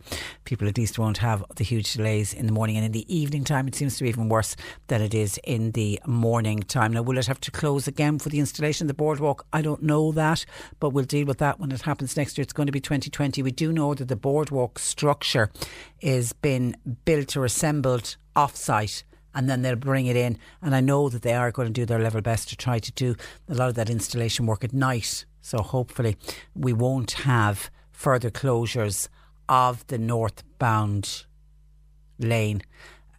if there are to be closures, that it won't be for as long, certainly, as this particular closure has gone on. But good news bridge reopening in Mallow tomorrow morning at 8 o'clock. And we also, by the way, got on to the department about the listener who contacted us, who was, did I have a name on that uh, listener? Just a Skibbereen listener who contacted us because she applied for the back to school clothing and footwear allowance back in August, hasn't been hasn't received any money, hasn't heard anything, and was wondering was there ongoing delays? Were other people? So we put it out, and actually have to say we didn't hear from anyone having delays. Anyone who contacted us said no, that they received their payment on time. So we got onto the department to find out was there, you know, a bit of a backlog, and they say no, that there's no delays at all. So we've passed on all the details, and the department will get in contact uh, with the Skibbereen listener who contacted us, and hopefully she will get sorted out and will get the money um, that she is due to get from the back to school clothing and footwear allowance. Apologies to people who are sending in gardening questions. Peter's not with us uh, today, but we'll make a note of any of the questions that have come in and we'll put them to Peter next week. He'll be with us next Wednesday on the programme. Still getting in commentary about the farmers and what's going on with the beef crisis, with the news that we broke earlier that Minister Michael Creed has called all sides to join him for talks at his his offices, his department today. So fingers crossed. Wouldn't it be great if this time tomorrow we were talking about some successful outcome and that we got an end to this ongoing uh, crisis? John in Cobh said the wheel has turned on the farmers who wanted this country to join the EU or the EEC as it was back in the 70s. Now, this is John's view. If they had kept us out of the EU, John reckons we'd be much better off. Farmers, he said, certainly would be better off. And the EU now would be coming begging to Ireland for their produce. They're becoming cap in hand. That's John's view, who obviously, I'm assuming, John, are you a Brexiteer? You're very much against the notion of Ireland having ever gone into the EEC as it was. Okay, and some of your texts coming in on this. To the lady who said, who got, came on giving out about farmers because her son has just been laid off. He's a, I think he's a driver, did she say? Uh, that lady should realise, as this uh, texter, that not only will her son be out of work, but many drivers will be out of work as well, as mill operators, contractors, as well as those feeding cattle for prime beef production. It's not sustainable. Dry cows' meat will mostly go for boiling the boiling beef market or export. It's not what you get when you look for a steak. So somebody else pointing out that the that if this crisis doesn't get sorted out, there will be huge and further job uh, losses. And then the listener who suggested that one solution to this would be if 10 to 15% of beef farmers simply left the industry and instead opted to put their farms into afforestation. It was Dennis came up with this suggestion. He was saying then the supply of beef cows would, would decrease and those that remained in the sector, they would get a better price. So he thought that that was an answer. 15% of beef farmers decide, going to give up, put the land into afforestation and then it'll help out the, the the industry at large. Well, not everybody agreeing with Dennis Morris says planting trees. Oh yeah, great plan there.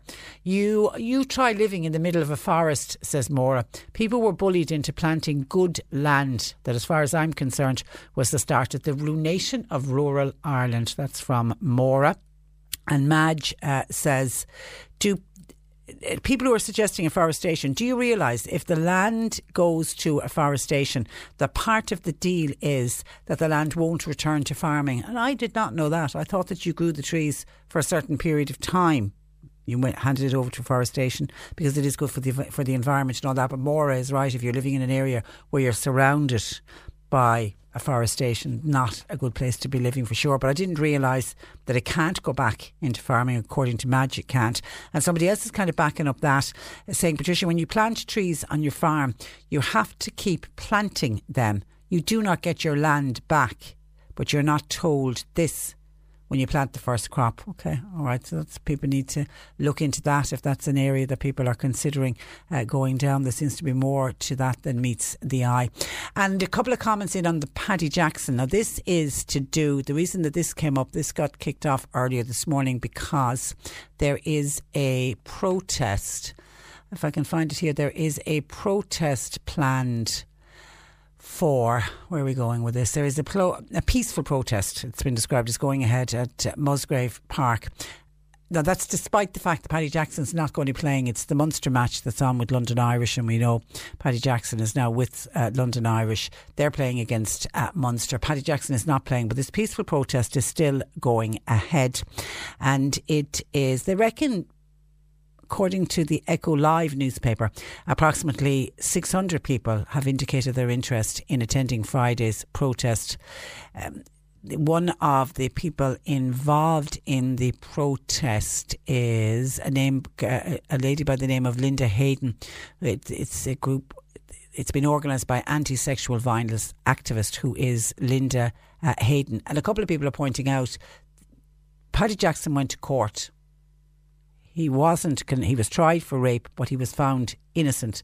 Leave the man alone, is what we're hearing from some people. Well, Linda Hayden is one of the organisers of this protest says the protest was never about whether Paddy Jackson would play or not, but it was it's about sending a clear message to London Irish that locker room talk and misogyny should not be tolerated and that Paddy Jackson should not have a professional rugby contract. Linda Hayden continued saying that while she recognises that she must respect the law and the innocent verdict that was handed down to Paddy Jackson, she has serious concerns about the vulgar text messages that Paddy Jackson sent to the fellow Ulster rugby players regarding the complainant on the night in questions. And I think that's the part during that whole trial. It was that series of WhatsApp messages that got a lot of uh, publicity. Uh, even though Paddy Jackson himself, in a statement issued after the trial, expressed remorse for the way he conducted himself, particularly in those text messages, saying that he would always regret the events of that uh, evening, and it's still now uh, coming back to bite him. Some of your thoughts in on that. Pat says, Morning, Patricia. Paddy Jackson was found to be innocent, but these headbangers, now that's the word that Pat is using, just want to destroy this man. If it wasn't him, it would be some other man. Paddy Jackson should use the same law to destroy those headbangers. That's uh, Pat's describing the people who are organising the event on Friday night. And Henry says, Hi Patricia, the court found Paddy Jackson innocent. Is there any wonder that crimes don't get reported to the guards when people won't respect the results of a jury? It's extreme feminism that is the biggest danger to women's rights today. And that comes in from uh, Henry. Okay, that's just some of the comments that came in on the whole Paddy Jackson issue. 1850 333 103. And just one uh, quick text in on the piece that we did with Cyber Safe Ireland, trying to keep our young people safe when online, and the message going out to parents you need to be incredibly vigilant about what your children are doing online, in speaking to your children, interacting with your children, checking their mobile uh, devices because of the amount of young people, and these were 8 to 13 year olds who were interviewed who said that they were in contact and speaking with total strangers online, and some do it every single day. You don't know who they are talking to. And the young people themselves, while they think they might be another child they're talking to, it could be anything but. A text that says, I can't believe that children as young as eight, because that's what this survey showed, are using smartphones when they could be communicating on a simple phone if necessary. Parents would never encourage their children to drink until they were adults. So, why would they want to enable them to be influenced by adult information on the internet? It's time for parents to take back control. And Alex Cooney of Cyber Safe Ireland made that point that the children at a younger age are owning their own mobile device, and it is very hard to keep children away from the internet. It's probably almost impossible at this stage.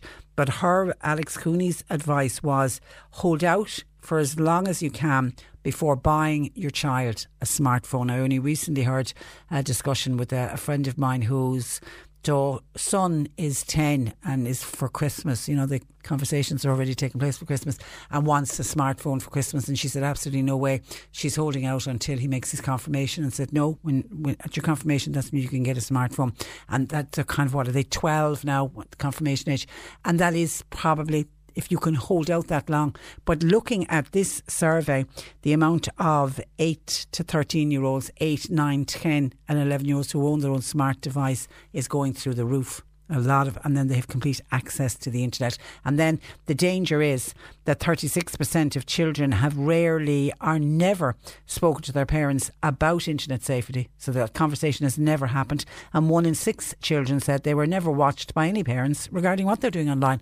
So kind of they can do what they like. Uh, well, that uh, that this is where our texter is saying parents need to take back control of their children. 1850 333 103. I need to do the competition, John Paul. I'll do it by text. I'll do it by text. Okay, this is our competition for the Macroom Food Festival. Every day this week, we're playing an audio clip of a chef doing a cooking segment and we've bleeped out one of the words. You've got to try and work out what is the missing word. The great thing about an Irish stew is that it doesn't take too many ingredients. You've got onion, celery, and potatoes. Okay, so making an Irish stew. What's the one ingredient that's missing in that section of that cookery demonstration that Donal Skehan uh, was doing. Get texting 0862 103 103. We'll leave it open for about 10 minutes and then we will select a winner from our correct uh, entries. And today's prize, once again, is a Folláin, Folláin's gift pack, which is new limited edition jams, marmalades, and relishes. And it's absolutely yummy. It's a wonderful prize. It's We're giving it away every day this week, Monday to Thursday. And then on Friday, we have our big prize where we give uh, an overnight stay for two people in the Castle Hotel in Macroom with dinner on the night and also taste trial tickets for you to go along to the Macroom Food Festival, uh, where you'll be able to use up those taste trial uh, tickets. The festival is a few days of absolute fun for all of the family, and it's a key culinary weekend in the diary of some very serious foodies. And actually, you well, we'll be inviting you to join JP in the C103 Cork Today team on Friday the 20th at 10 a.m. when the show will be broadcast live from the Castle Hotel in Macroom. And you can check out all about the festival on macroomfoodfestival.com. The great thing about an Irish stew is that it doesn't take too many ingredients. You've got onion, celery, and potatoes. What do you think is the missing word? Get texting 0862 103 103. The C103 Cork Diary. With Cork County Council, supporting businesses, supporting communities, serving Cork. Visit corkcoco.ie. The Irish Blood Transfusion will hold donor clinics in Bandon GAA uh, Pavilion 3 to 5 this afternoon and again 7 to 9 tonight. A coffee day in aid of Marymount Hospice will be held at the home of John and Ruth Bottomer, Bailard West in Rossmore in Clonakilty. Now it's happening as we speak. They threw open the door at half past 10 this morning. The kettle is boiling and it'll be on the boil until 6 o'clock today. You're invited to, to call in for a cuppa and to support the wonderful work of Marymount Hospice. Meals on Wheels, the Middle Parish Division, they deliver meals daily to the elderly and others in need in their community. Now, they're based in Cork City, but if you or someone you know could use their services, can you call them please on 021 427 3934? the Crane Centre, which is located just at the junction, Junction 3 in Ballincollig, is a centre for children and adults with spina bifida, hydrocephalus, and other neuromuscular impairments. They're hosting two separate bereavement information workshops for adults and parents, led by Deborah O'Neill an experienced bereavement psychotherapist, and they are being held on Wednesday, the 25th of September, between 11 and 12:30 p.m., and then Wednesday, the 9th of October, between again 11 and 12:30. Uh, Parents Bereavement Information Evening is on Wednesday, the 7th of October, between 7 and 9. If you'd like more information or would like to book a space, 021 428 9267. C103 brings you Farm Talk with John O'Connor. Saturdays at 10am and Wednesdays at 10pm. Can you outline some of the main Teagasc recommendations for the safe application of pesticides? It says on the label what distance to keep away from public sources of water. Turn on Farm Talk with Dairygold Agribusiness for quality feed, expert service, and support you can trust. Only on C103. Cork today on C103. Call Patricia with your comment. 1850 333 103. Now, as we've been discussing for uh, a lot of time this morning, the country's main meat factories have temporarily laid off 3,000 employees as they're forced to shut their doors due to the ongoing protests over beef prices. Solidarity TD Mick Barry has this morning slammed the decision of Ireland's beef processors and uh, he joins me. Good afternoon to you, Mick. Hi, Patricia. Uh, How are you? I'm very well, and you're welcome to the programme. You feel the workers are being used as pawns? Yeah, definitely. Um, I mean, the meat industry have been involved in um, quite a long running dispute uh, with farmers about the price they get for their beef. And um, they pulled out of talks at the weekend. Uh, and I don't think I would be the only person watching this dispute who thought to themselves, yes, what they're trying to do at this stage is starve those farmers back to work. And I think they upped the stakes yesterday, and I think that they have used those 3,000 uh, workers as pawns by laying them off, albeit temporarily. And because they have made huge profits, they're an industry that can afford to do it. Uh, they can afford to do it. Um, you, are uh, right what you're saying here.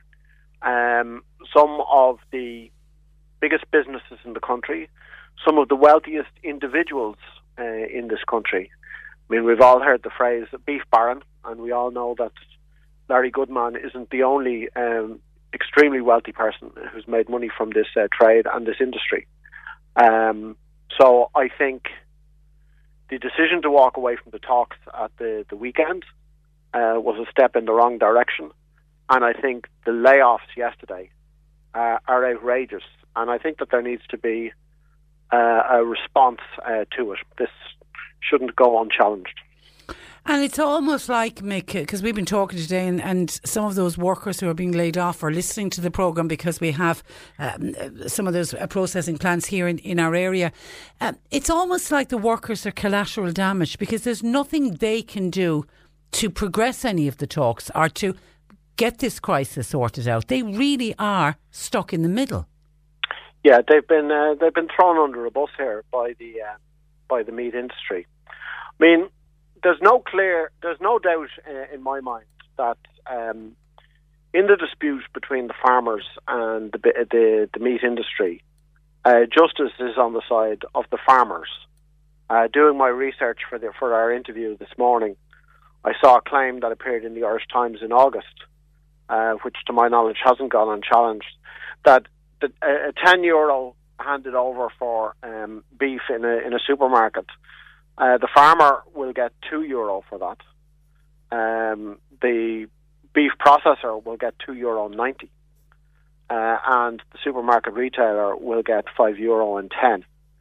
Um, so, you know, the idea that farmers can be um, paid less for their beef than it costs to to rear and produce. Um, um, I mean, obviously, is the situation that they are right uh, to uh, to uh, challenge. Uh, but having said that, there is no way on earth um, that the meat plant workers um, should be um, treated like this, and there has to be a response uh, to it. Now, w- what I would be calling for, certainly, I think pressure needs to be exerted on the meat industry to go back into the talks. Uh, and, and retailers. Retailers have a role to play in this. Absolutely, yes. Uh, the minister has um, done the soft shoe shuffle and kept the retailers out of the talks. There should be talks with representatives of the farmers and also of the retailers uh, and the meat industry. Um, there's there's three forces at play here, and the result of that should be um, a fair price, so that uh, the farmers can have uh, a living wage which to, to, stay on the land, do their work, uh, and feed their and feed their uh, uh, families. I do think um, that the idea of taking the meat industry out of private hands um, out of uh, being run on a for-profit basis and into public ownership uh, is something that needs to be part of the debate here. Because I think um, if you had the meat industry run under public ownership, you could you could still make a profit, but you could reduce the profit margins, and in doing so, you could pay a higher price to the farmers for their beef uh, so, resolve. Since we've started discussing this dispute, so many people have suggested that why can't it be back in? Why can't we put it into uh, public ownership? Uh, and I know Minister Michael Creed has invited all of the sides uh, to meet at the department uh, today, so we'll wait and see how that goes on. But the Competition and Consumer uh, Commission are once again saying discussions on pricing they're prohibited under law, and I know that's something that the farmers desperately want is to, when they sit down, they want to discuss pricing, but we can't fix the price of beef. Yeah, well, you know, where there's a will, there's a way. Um, and there's creative ways of, of, of doing things that skill, skill negotiators can uh, can organise, in my opinion. I also think that the the, the, the, question of the meat industry uh, comes into sharp relief uh, with the, the Brexit situation on the one hand, but also with the whole climate debate at the moment, right? Um, everybody knows that you're not going to be able to continue running Irish agriculture and running Ireland's beef industry along the same lines that has been run for the last 20 years for the next 20 years. There's going to have to be changes, there's going to have to be a transition to a more sustainable form of agriculture. But that is another reason why public ownership of the beef industry is important because if the beef industry continues to be run uh, on a pro- for profit basis for big business interests, that's what will come first, not the interests of the farmers or the workers, as we saw yesterday, or the climate. Right? If you have public ownership, you allow the possibility of real negotiations and talks and doing what's best for all involved, including the next generation. Okay, but certainly something has to to give because this is going to have a devastating uh, effect on huge swathes of uh, rural Ireland. Mick, we've got to leave it there. Thank you for that. Okay, thank you. And uh, thank you for joining us uh, today. That is Solidarity uh, TD uh, Mick Barry.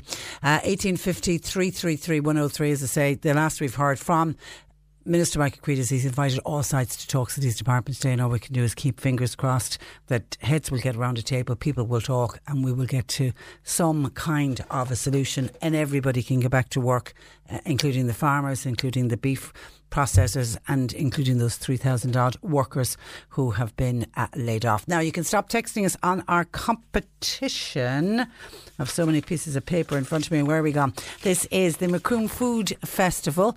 This was the clue today. The great thing about an Irish stew is that it doesn't take too many ingredients. You've got onion, celery, and potatoes.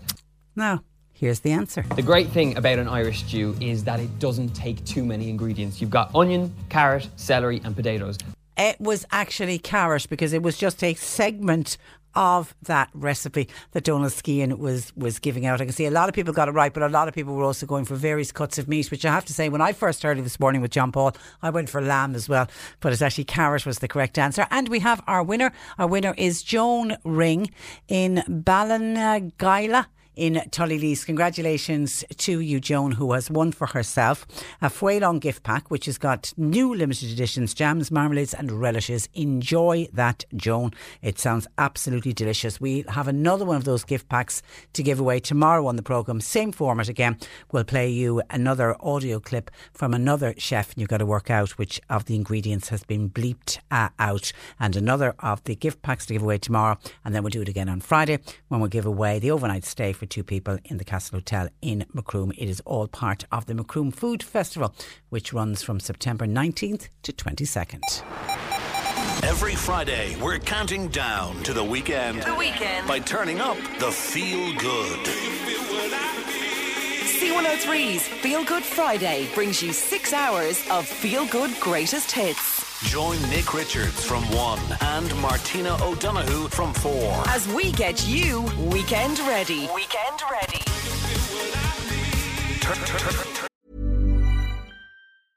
How would you like to look five years younger? In a clinical study, people that had volume added with Juvederm Voluma XC in the cheeks perceived themselves as looking five years younger at six months after treatment. Look younger, feel like you. Add volume for lift and contour in the cheeks with Juvederm Voluma XC. Reverse signs of aging by adding volume to smooth laugh lines with Juvederm Vollure XC. For important safety information and to find a licensed specialist, visit juvederm.com. That's J U V E D E R M.com. Not for people with severe allergic reactions, allergies to lidocaine, or the proteins used in Juvederm. Common side effects include injection site redness, swelling, pain, tenderness, firmness, lumps, bumps, bruising, discoloration, or itching. There's a risk of unintentional injection into a blood vessel, which can cause vision abnormalities, blindness, stroke, temporary scabs, or scarring. Talk to a licensed specialist to find out if it's right for you.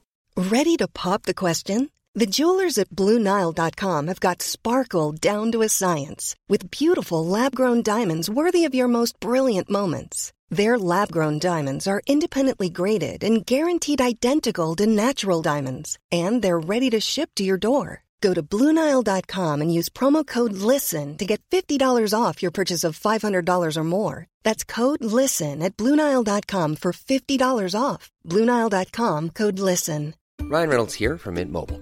With the price of just about everything going up during inflation, we thought we'd bring our prices down. So to help us, we brought in a reverse auctioneer, which is apparently a thing. Mint Mobile unlimited premium wireless. Ready to get 30, 30, bit to get 30, bit to get 20, 20, 20, bit to get 20, 20, bit to get 15, 15, 15, 15 just 15 bucks a month.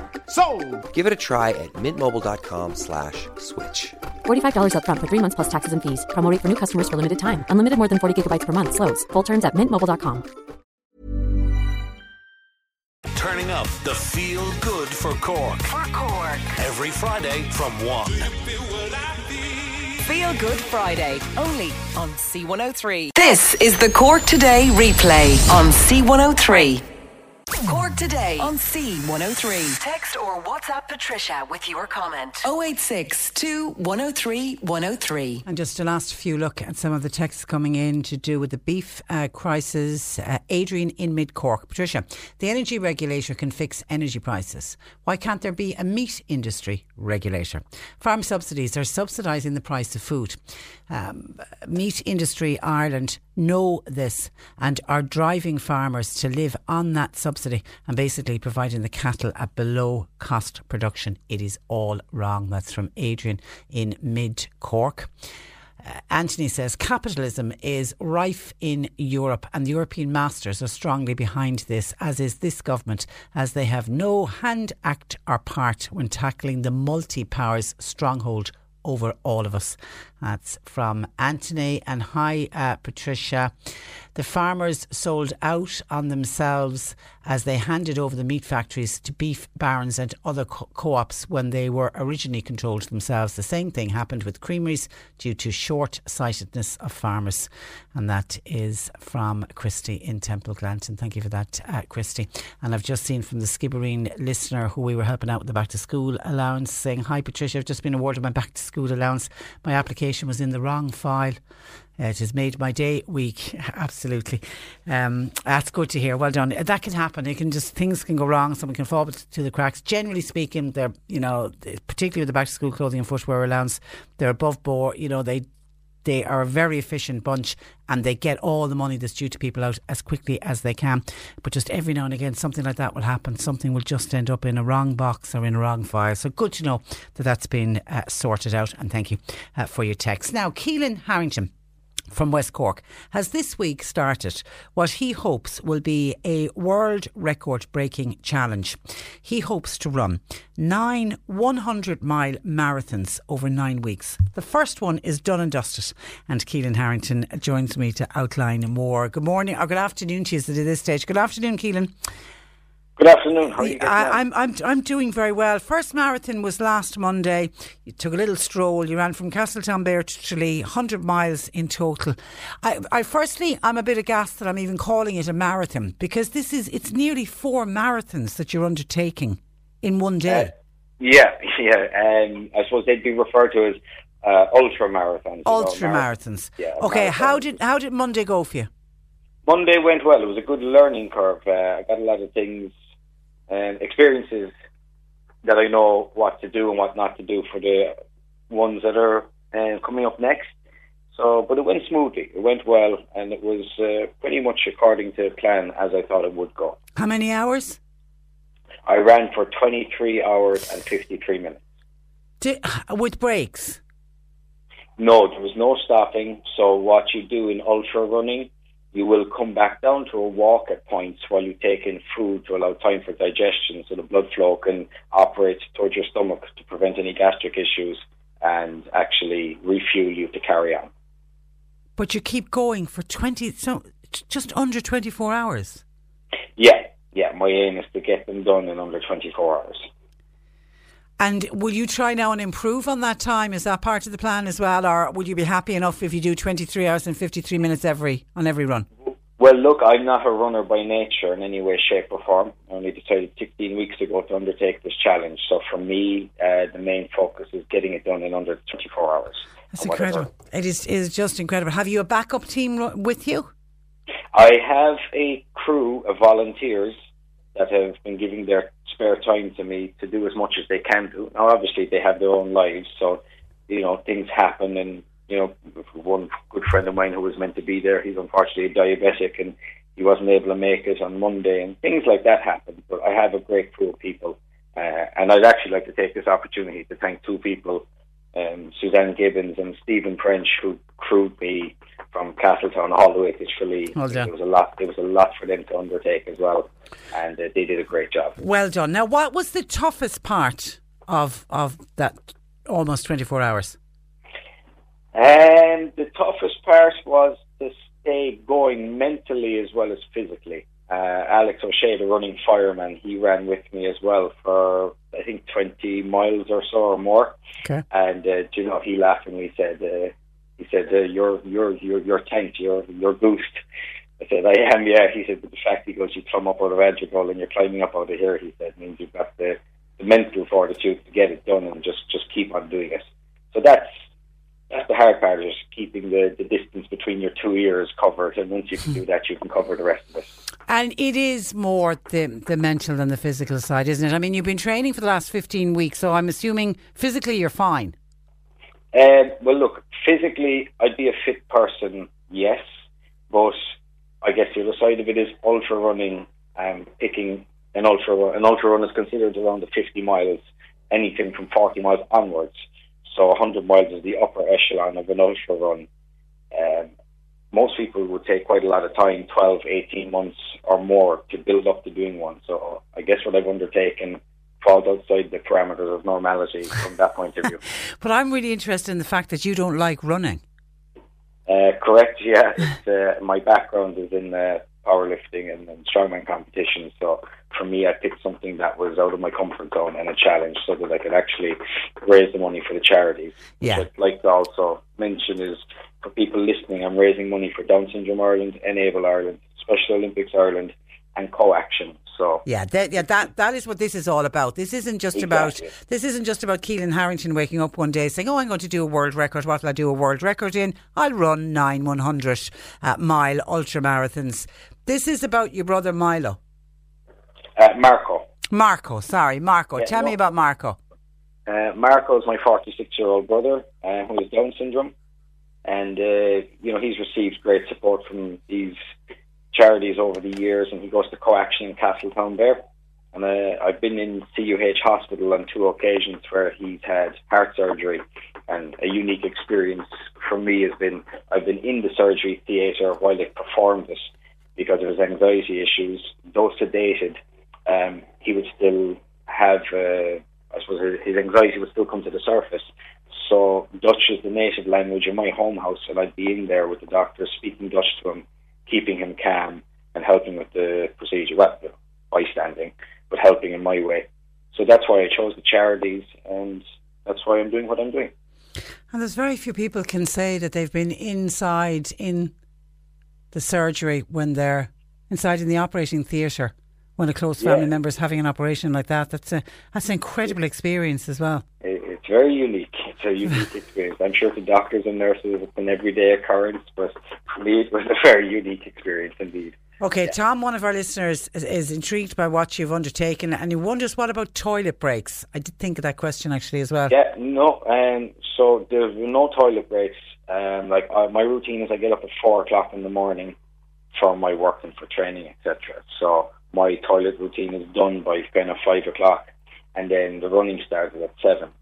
So any liquids taken in throughout that time is used up in sweating, so there's no physical toilet breaks necessary.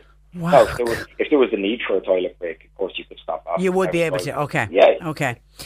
Um, and the current record of eight, and that's why you're, you're heading for nine, is set by David Goggins.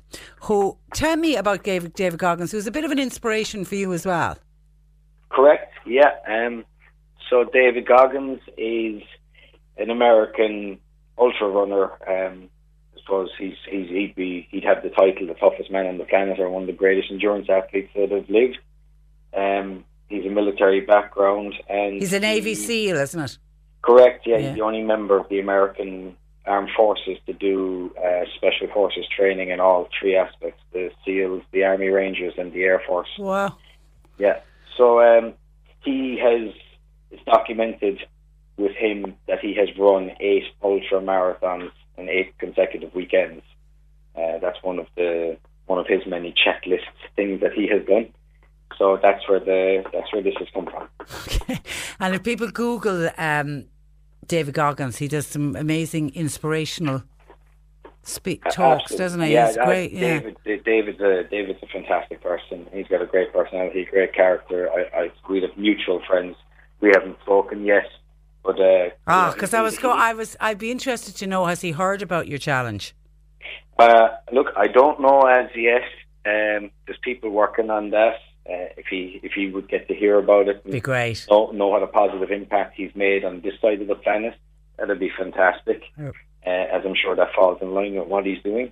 And if he doesn't, sure, maybe he'll hear about it when it's done.